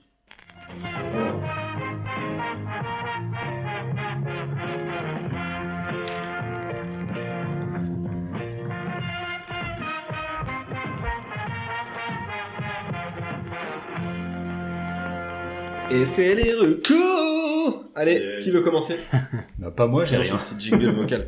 Moi, j'en ai un bien nul, mais à reco. J'ai plus d'activité. Avant, je faisais des trucs sur les stand, sur des spectacles, Benjamin Tranier. Je sors plus. Et donc, là, en fait, aussi, c'était pour me réconcilier avec la vie, avec les trois films que nous a imposé Antoine, qui m'ont profondément déprimé. Et je regarde en parallèle une série Working Moms. De Catherine, avec Catherine Reitman, qui n'est autre que la fille d'Ivan Reitman, donc le réalisateur de Ghostbusters, et la sœur du réalisateur de Juno. C'est une série, c'est carrément des Desperate Housewives, mais full comédie. C'est-à-dire que là, on est plus sur de l'humour quasiment, je vais dire un Kristen Wiig. On est sur Saturday Night Live. Sur ce modèle-là. C'est pas aussi brillant que Kristen Wiig, mais bah, au moins ça m'a mis la banane. Donc si vous regardez Hérédité, moi je vous recommande de regarder derrière Working Moms, voilà, c'est très sympa. C'est sur quoi? Sur Netflix. D'accord. Voilà. Et c'est très court. C'est 20 minutes. C'est 20-25 minutes. C'est Colin qui regardait ça. J'ai fait, c'est quoi cette merde? Et en fait, non. J'ai bien aimé, en fait. Ouais. Donc voilà, recours éclaté au sol, comme diraient les millennials. Mais voilà, c'est ma reco. J'ai rien fait cette semaine. Voilà. Moi, j'ai vu plein de trucs. J'ai vu Fablesman. Alors, est-ce que t'es d'accord avec la presse qui est unanime? Moi, j'ai failli. Non, c'est bien. Voilà, c'est un beau film, hein, franchement, mais je m'attendais à plus de... T'as chialé ? Ouais, il y a un passage où une petite larmichette, quand même. Sur la nostalgie. Parce qu'Antoine, tu connais pas forcément bien Alex, mais il faut savoir que ce gars-là chiale facilement, parce qu'il a chialé dans le film Click avec Adam Sandler. Putain, mais c'est celui-là que je vais mettre, voilà. C'est bon, c'est bon. Mais donc ouais, mais c'est pas Marocco. Marocco, ça sera Asbestas. Je l'ai vu aussi, hein? Mais Ad ou Asbestas que je voulais voir depuis longtemps parce que j'en ai eu que des bons échos. Il est sur My Canal. Ouais. Et waouh, quel film! C'est oppressant. Donc c'est Rodrigo Sorogoyen. Ouais. C'est un film, c'est de deux Français, autrichien, non? C'est deux Français, un couple qui partent vivre dans les montagnes espagnoles et qui veulent faire une petite ferme, vendre des produits sur la ferme bio et tout ça. Et dans le village, il y a eu un projet d'éolienne. Eux ont été contre parce qu'ils ont leur voix vu qu'ils vivent dans le village. Et ça plaît pas forcément aux habitants du village qui sont là depuis longtemps, des montagnards à l'ancienne. Et du coup, c'est une guerre des voisins en fait, c'est la guerre des voisins. Sauf que la guerre des voisins. Julien Courbet. Voilà. Monsieur, imitation de Julien Courbet. C'est avec Denis Ménochet. C'est tout. Denis Ménochet. Les fenêtres. Denis Ménochet. Non, Julien Courbet. Les fenêtres. Un des meilleurs acteurs français, Denis Ménochet. C'est quoi là? D'accord. Pour les fenêtres, Caparcalou. Ah, non. Ouais, d'accord. Ouais. C'était Bigard, il faisait une pub Triba. Ouais. C'est vrai. Ah oui, non, oui, je vois. Pardon. Avant qu'il soit comme celle, allez. Voilà. Et donc, ouais, c'est avec Denis Ménochet et Marina Foïs. Et surtout, l'acteur Luis Zahera. Meilleur acteur du film. Oh, putain, un espagnol. Et du coup, le film est à 90% en espagnol, sous-titré français. Mais ça, du coup, ça donne du réalisme au film. Et cet acteur, le voisin espagnol qui en veut, putain, mais il joue tellement bien. C'est une performance. Franchement, il me hante encore ce bonhomme. Ah, il fait flipper. Et en fait, j'adore, c'est qu'il y a vraiment un point de rupture aussi dans le film. Je m'y attendais absolument pas. Un peu comme dans Hérédité, il se passe un truc et le film bascule dans autre chose. Mais c'est trop bien. Franchement, jusqu'à la fin, t'es happé, t'as envie de savoir ce qui se passe. C'est pas forcément un film où il se passe grand chose. Au final, c'est vraiment une histoire de voisins qui peuvent pas se blairer. Et c'est des petites crasses qu'ils vont faire, pisser sur le fauteuil, en extérieur, ouais, ça va courir les récoltes. Les scènes dans le bar, elles sont en termes de tension. Ouais. La scène de domino, ils jouent au domino, mais c'est une tension. Il parle tout le temps, l'acteur, il te fout une ambiance de merde dans ce bar. Et en fait, ce qui est très très fort dans ce film, c'est des longs plans séquences de dialogue où vraiment les acteurs se surpassent. Enfin, et le film, il a récupéré la masse de Goya, donc l'équivalent des Césars en Espagne, là, notamment le meilleur acteur pour Ménochet. Il n'y a pas eu le César du film étranger ou l'Oscar du meilleur film étranger. Les Oscars, c'est passé César, je crois. César, meilleur film étranger, ouais. C'est un pont. Enfin, le réalisateur, il a fait Madré avant, je sais pas. Mais si du coup, j'ai envie de voir aussi, de ces autres films parce que Madré, il est incroyable. Il a fait une série Anti-Disturbios qui est sur My Canal aussi, sur le truc sur les mesures policières, enfin sur la police en Espagne, sur les militants de gauche qui s'affrontent contre la police. Ça a l'air bien. C'est un grand réalisateur. Mais ouais, je voulais le voir et ben putain, j'étais pas déçu, c'est trop bien. Donc Asbestas dispo sur My Canal en ce moment. La nuit du 12 aussi, j'ai oublié de dire. Très bien. Ah oui, oui. Bah voilà, une vraie reco. Une vraie reco, La Nuit du 12, film qui a été primé au César. Ça raconte quoi, ça? C'est une enquête non élucidée, donc pour ceux qui ont aimé Zodiac et aimé être frustrés comme je l'ai pu l'être dans le film de Fincher, bah là, de la même façon, on sait très bien d'entrée, on ment à personne, l'enquête n'aboutit pas. Et c'est avec l'acteur belge Bouli Daniels. C'est La Nuit du 13, du coup. Et c'est Bastien Bouillon aussi. Et Bastien Bouillon qui a eu le César de meilleur espoir, qui... Le tandem est juste fou et l'enquête les pistes à côté desquelles il passe, bref, il y a beaucoup de frustrations. Aussi, ça. Ouais. C'est vraiment à voir, c'est un top de l'année. Ça. Ok. Voilà, c'est intéressant. Ça, je finis. T'as une reco ? Ouais, carrément. Bah, si je peux, j'en ai deux. Ah, vas-y. Un film, une série. Le film, c'est Possessor de Brandon Cronenberg. Je sais pas si vous l'avez vu. Moi, je l'ai vu. Ouais. Je l'ai vu à Gérard. Un lien avec David ? Oui, c'est le fils de, ouais. Donc, deuxième film de Brandon Cronenberg. Ah, bah, l'influence, c'est un peu copier-coller, effectivement. Après, pareil, toujours film high concept, un peu rétro-futuriste, body horror, très gore, très gore, très graphique. Moi, j'ai bien aimé le concept aussi de, bah, un peu comme It Follows, en fait. Ça me prend direct. Et alors, il pousse pas à fond le curseur au niveau du scénario. Effectivement, c'est un peu, ça reste un peu limité à ce niveau-là. Après, moi, je suis pas non plus spécialiste de David Cronenberg, mais là, je sais pas au niveau de la mise en scène, de la violence. Enfin, il y a quelque chose qui m'a un peu happé dans ce film que j'ai trouvé pas mal. Mais oui, après, c'est sûr que c'est je pourrais croire que c'est un film de, de David. En fait, un sous-Cronenberg, justement, tu vois. Mais moi, j'ai eu du mal, mais c'est peut-être aussi lié au fait. En fait, j'ai fait le Gérard May en l'année du Covid quand il était en ligne, donc j'avais posé congé et je me suis fait Gérard May à la maison, mais je regardais 5 ou 6 films par jour. Au bout d'un moment, psychologiquement, c'est pas facile. Et en fait, arrive Possessor et je me dis bon, ça va être un film un peu quali. Et en fait, ça reste un film de série B, un film très DTV en fait. Tu vois, hein, c'est clairement un film qui sortirait pas au cinéma. Il y en a des très bons. Hein. Les films de DTV qu'on avait vu avec une noire qui ressemblait à House of the Devil de Ty West. Génial. Mais c'est vraiment en fait un film où tu ne t'attaches à personne, c'est-à-dire que tous les personnages, tu as un gros détachement avec tous les personnages. Tout le monde c'est tous des cons dans l'histoire quelque part. Et oui, ça va très loin, c'est assez gore, etc. J'ai eu vraiment du mal en fait. Peut-être parce qu'à ce moment-là, j'avais besoin de fun, j'avais besoin de me détendre un petit peu. Et du coup, ça arrivait pas au bon moment. Mais j'ai vraiment eu du mal avec celui-là. Ça faisait partie de mes flops du festival, parce que peut-être il y avait beaucoup d'attentes en disant il y a un Brandon Cronenberg. Ça doit être un peu lourd, le Gérard May d'affilée. Franchement, c'était pas simple. Je trouve peut-être alterner avec un Crazy Kung Fu, un truc. Ouais, je sais pas, Shaolin Soccer. Un truc.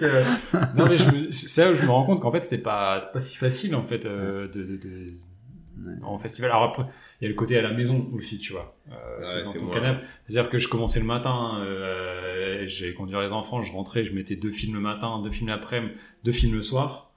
Déjà le deuxième film du soir Et comment ça marchait en ligne, c'est-à-dire tu payes pour avoir j'avais payé 50 € j'avais accès à tous les films. La nuée, tu l'as vu là, du coup c'était la même année, c'était diffusé et donc t'avais pas, c'était pas un replay quoi, c'était en fait tu choisissais ton film comme tu voulais, dans l'ordre que tu voulais. C'était un mec qui filme à caméra c'est un thriller. C'était pas mal, le concept était pas mal. Je pense que c'est bien à faire avec du monde malgré tout quoi, mais bah voilà, mais c'est vrai que Possessor j'ai vu à ce moment-là, il y a du potentiel, je trouve que sur chez Brandon. Je trouve que c'est un peu péteux. Tu vois, je pense qu'il a il veut un peu. Mais c'est pas postérieur, c'est Possessor. Allez, c'est pas voilà. Mais c'est bien d'en parler ce genre de film. Et en série Cœur Noir sur Prime Video. Je sais pas si si vous l'avez parlé, j'ai vu la bande annonce. Série du créateur de Baron Noir du coup, avec au scénario des gars du noir, il y a noir dans ces séries. Avec au scénario deux gars du Bureau des légendes. Donc série française qui parle de en 2016 lors de la reprise de Mossoul par la coalition internationale par Daesh. Donc ils sont une grosse opération pour reprendre Mossoul. Officiellement la France n'était pas présente en Irak, mais a priori il y avait quand même des forces spéciales qui étaient là pour récupérer des terroristes français, du coup pour les rapatrier en France. Et donc ça parle de ça, des forces spéciales qui coopèrent avec les Irakiens, avec les Américains, pour aller chercher des terroristes français sur le sol irakien. Et il y a un côté ultra réaliste dans série française. En acteur, il y a Nicolas Duvauchel, il y a Thierry Godard qui joue dans Engrenage. Okay. Je sais pas si vous avez vu, mais ça fait un peu penser à ça, ces séries hyper réalistes, justement françaises, Engrenage, Le Bureau des légendes, où ils ont eu des gars, justement des militaires qui ont bossé sur la série, donc pour tout ce qui est vocabulaire, tout ce qui est comment tu tiens ton arme, comment tu fais. C'était un point fort dans la série dont tu parlais avec Godard, le vocab de flic hyper pointu. Ouais. Et ben tu retrouves ce côté-là, c'est pas sensationnaliste en fait, c'est de l'action, mais un peu comme Zero Dark Thirty, où tu peux avoir 20 minutes un sniper ou une scène de tension à mort, et puis ils vont arriver à buter le gars qui devait buter, mais juste, enfin comme ça quoi. En fait, juste après, c'est l'histoire se continue de se dérouler, et le côté hyper réaliste et référencé, c'est j'adore. Pour moi ça fait partie c'est sur Prime Video. Prime. Au début tu vois le truc un peu à l'affiche, cœur noir avec un peu des mecs treillis, machin, gun, je me suis dit c'est quoi ce truc là, et puis en fait il faut passer un peu au-delà et regarder, et en fait ça fait vraiment une grande série française quoi, franchement c'est ça me prend bien ça. Sur le après faut aimer les films un peu espionnage en même temps, tu vois un peu CIA faut aimer Patrick Bosso, je pense savoir aussi. Mais franchement ça se regarde bien, il doit y avoir 6 épisodes de 45 minutes, un truc comme ça, donc ça passe bien, et franchement belle série française. Ok. Voilà, les gars. Sur Amazon, t'as quand même à boire et à manger, quoi. Tu passes de BDE à Last of Us. C'est vraiment. BDE, vous l'avez vu, c'est bien. Non, apparemment, c'est flop 2023. Un BDE, en principe, c'est ce que Michael Youn, il sait plus quel âge il a. Non, mais en fait, c'est le problème. J'ai vu une interview sur Combini, et en fait, je suis mal à l'aise. C'est-à-dire que tu vois qu'il est d'une autre époque et qu'il sait plus se positionner aujourd'hui, quoi. Et tu vois qu'il n'ose plus aller aussi loin dans ses conneries, parce que, aujourd'hui, tu peux plus faire autant. Il passe de la comédie famille, quoi. Ouais, il fait du téléfilm TF1, c'est bien. Il reste là-dessus, quoi. Il est bientôt dans Joséphine. Petit mépris, là, dans la phrase. Non, jamais. Non. En plus, c'est quelqu'un qui nous a beaucoup marqué et qui m'a beaucoup fait rire. Oui, Fatal, on l'a tous adoré. Bah, franchement, voilà, quoi. Et tu voulais clôturer l'émission, mais j'ai pas fait ma reco. Ah, pardon. Parce que j'ai pas de reco, mais en fait, parce que j'ai déjà fait cette reco. C'est-à-dire qu'en ce moment, je regarde la nouvelle saison de Drive to Survive, Formula One Drive to Survive. C'est toujours. Il y a beaucoup de gens qui ont critiqué la dernière saison. Moi, j'ai trouvé ça très bien. Pourquoi ils ont critiqué? Ça dépend du scénario du championnat. Ouais, mais justement par rapport à la manière dont ils mettent en scène. C'est vraiment romancé. J'ai vu aussi qu'un petit peu parfois les équipes en prenaient vraiment ombrage de cette série. Et du coup, il y avait un petit peu ils se scénarisaient eux-mêmes leur délire, quoi. Notamment, moi, je me souviens, c'est quand même la dernière course de il y a 2 ans. C'est quand même vraiment pour Verstappen, Hamilton à la dernière course. C'est ça. Sur plus une couillonnade. C'est jamais arrivé dans l'histoire de la Formule 1. Non, je pense pas. Mais bon, tu vois, forcément, ils doivent y penser au moment où ils disent, où ils autorisent le changement de pneus, etc. Enfin, qu'il faut repartir la course. Ils doivent y penser, forcément, mais en même temps, pour nous. C'est une série qui fait passer quand même, je trouve, les pilotes de F1 pour des énormes connards. Ça remplit d'ego. Ça peut être le cas après, mais. Ouais, mais après, c'est des mecs, c'est un sport d'ego, ça. Alors, c'est un sport individuel. Clair. Et c'est là la complexité du truc, c'est-à-dire que. Jusqu'à l'écœurement, je trouve. Ouais, mais justement, ils sont censés être en équipe, ils sont censés être 2. Et les égos font que les équipes ne fonctionnent pas, quoi. Ça clash tout le temps. Et c'est ça qui est hyper intéressant. Enfin, moi, ça me fait beaucoup. C'est un truc qui m'intéresse énormément. Je suis un bon pilote. Moi, je laisserais passer mon collègue si je l'estime meilleur. C'est faux. Allez-y. Jean. Il a arrêté. Non, peut-être que c'est con. Non, mais voilà. Donc, là, j'ai repris. J'ai pas encore terminé. Et puis, en même temps, il y a la nouvelle saison de Formule 1 qui a repris. Donc, on peut suivre l'actualité en même temps qu'on peut revoir la saison dernière. C'est pas mal, donc voilà. Ok, du coup l'épisode s'achève. Du coup, on se dit à dans 2 semaines. Bah ouais, et on remercie Antoine. Et merci beaucoup pour merci pour l'invite. C'était top. C'était sympa, et tu reviens quand tu veux. Merci. Tu connais. Et merci pour les thèmes que tu nous as suggérés, parce qu'on était un peu à poil. Hein, faut le dire. N'hésitez pas à les réutiliser. C'est franchement, c'est. On n'hésitera pas à piocher dedans. Et puis, sans doute à une prochaine fois. Juste 6 petites mentions pour Podmust que je salue, qui nous a permis d'avoir plus d'écoute ces derniers temps. On est référencé sur Podmust, qui est quand même un site premium. C'est un site qui sélectionne, qui fait des sélections, et on a été sélectionné. Ils m'ont dit en off qu'ils ont écouté 2 secondes. Ils ont fait voilà, c'est bon. En tout cas, on les salue et puis merci. Non, on les remercie vraiment et merci à tous ceux qui nous écoutent sur Podmust, et n'hésitez pas à faire des commentaires, à partager, à vous abonner. Commenter, là. Et tous les abonnés d'Antoine, venez aussi nous voir. Ouais, propager la bonne parole. Franchement, on se marre bien chez nous. Non, mais du coup, puis si vous nous écoutez, vous pourrez venir dans l'émission, parce que notre seul auditeur, il vient dans l'émission. Voilà, c'est ça. Donc, c'est notre auditeur qui vient dans l'émission. Peut-être bientôt un deuxième. Je sais pas, c'est ta mère qui vient. Alors là, c'est une émission de 3h30, puisqu'elle parle énormément. Hein. Le film le plus balmusette. Elle a pas 100 ans. Elle est pas dans les copains. Bon, elle est pas toute jeune non plus, hein, on peut pas bon, les gars, on se dit à dans 2 semaines avec un nouveau thème et les 3 nouveaux films et les 3 mêmes mecs pour vous en parler. Ciao. Salut. Allez, ciao. Salut.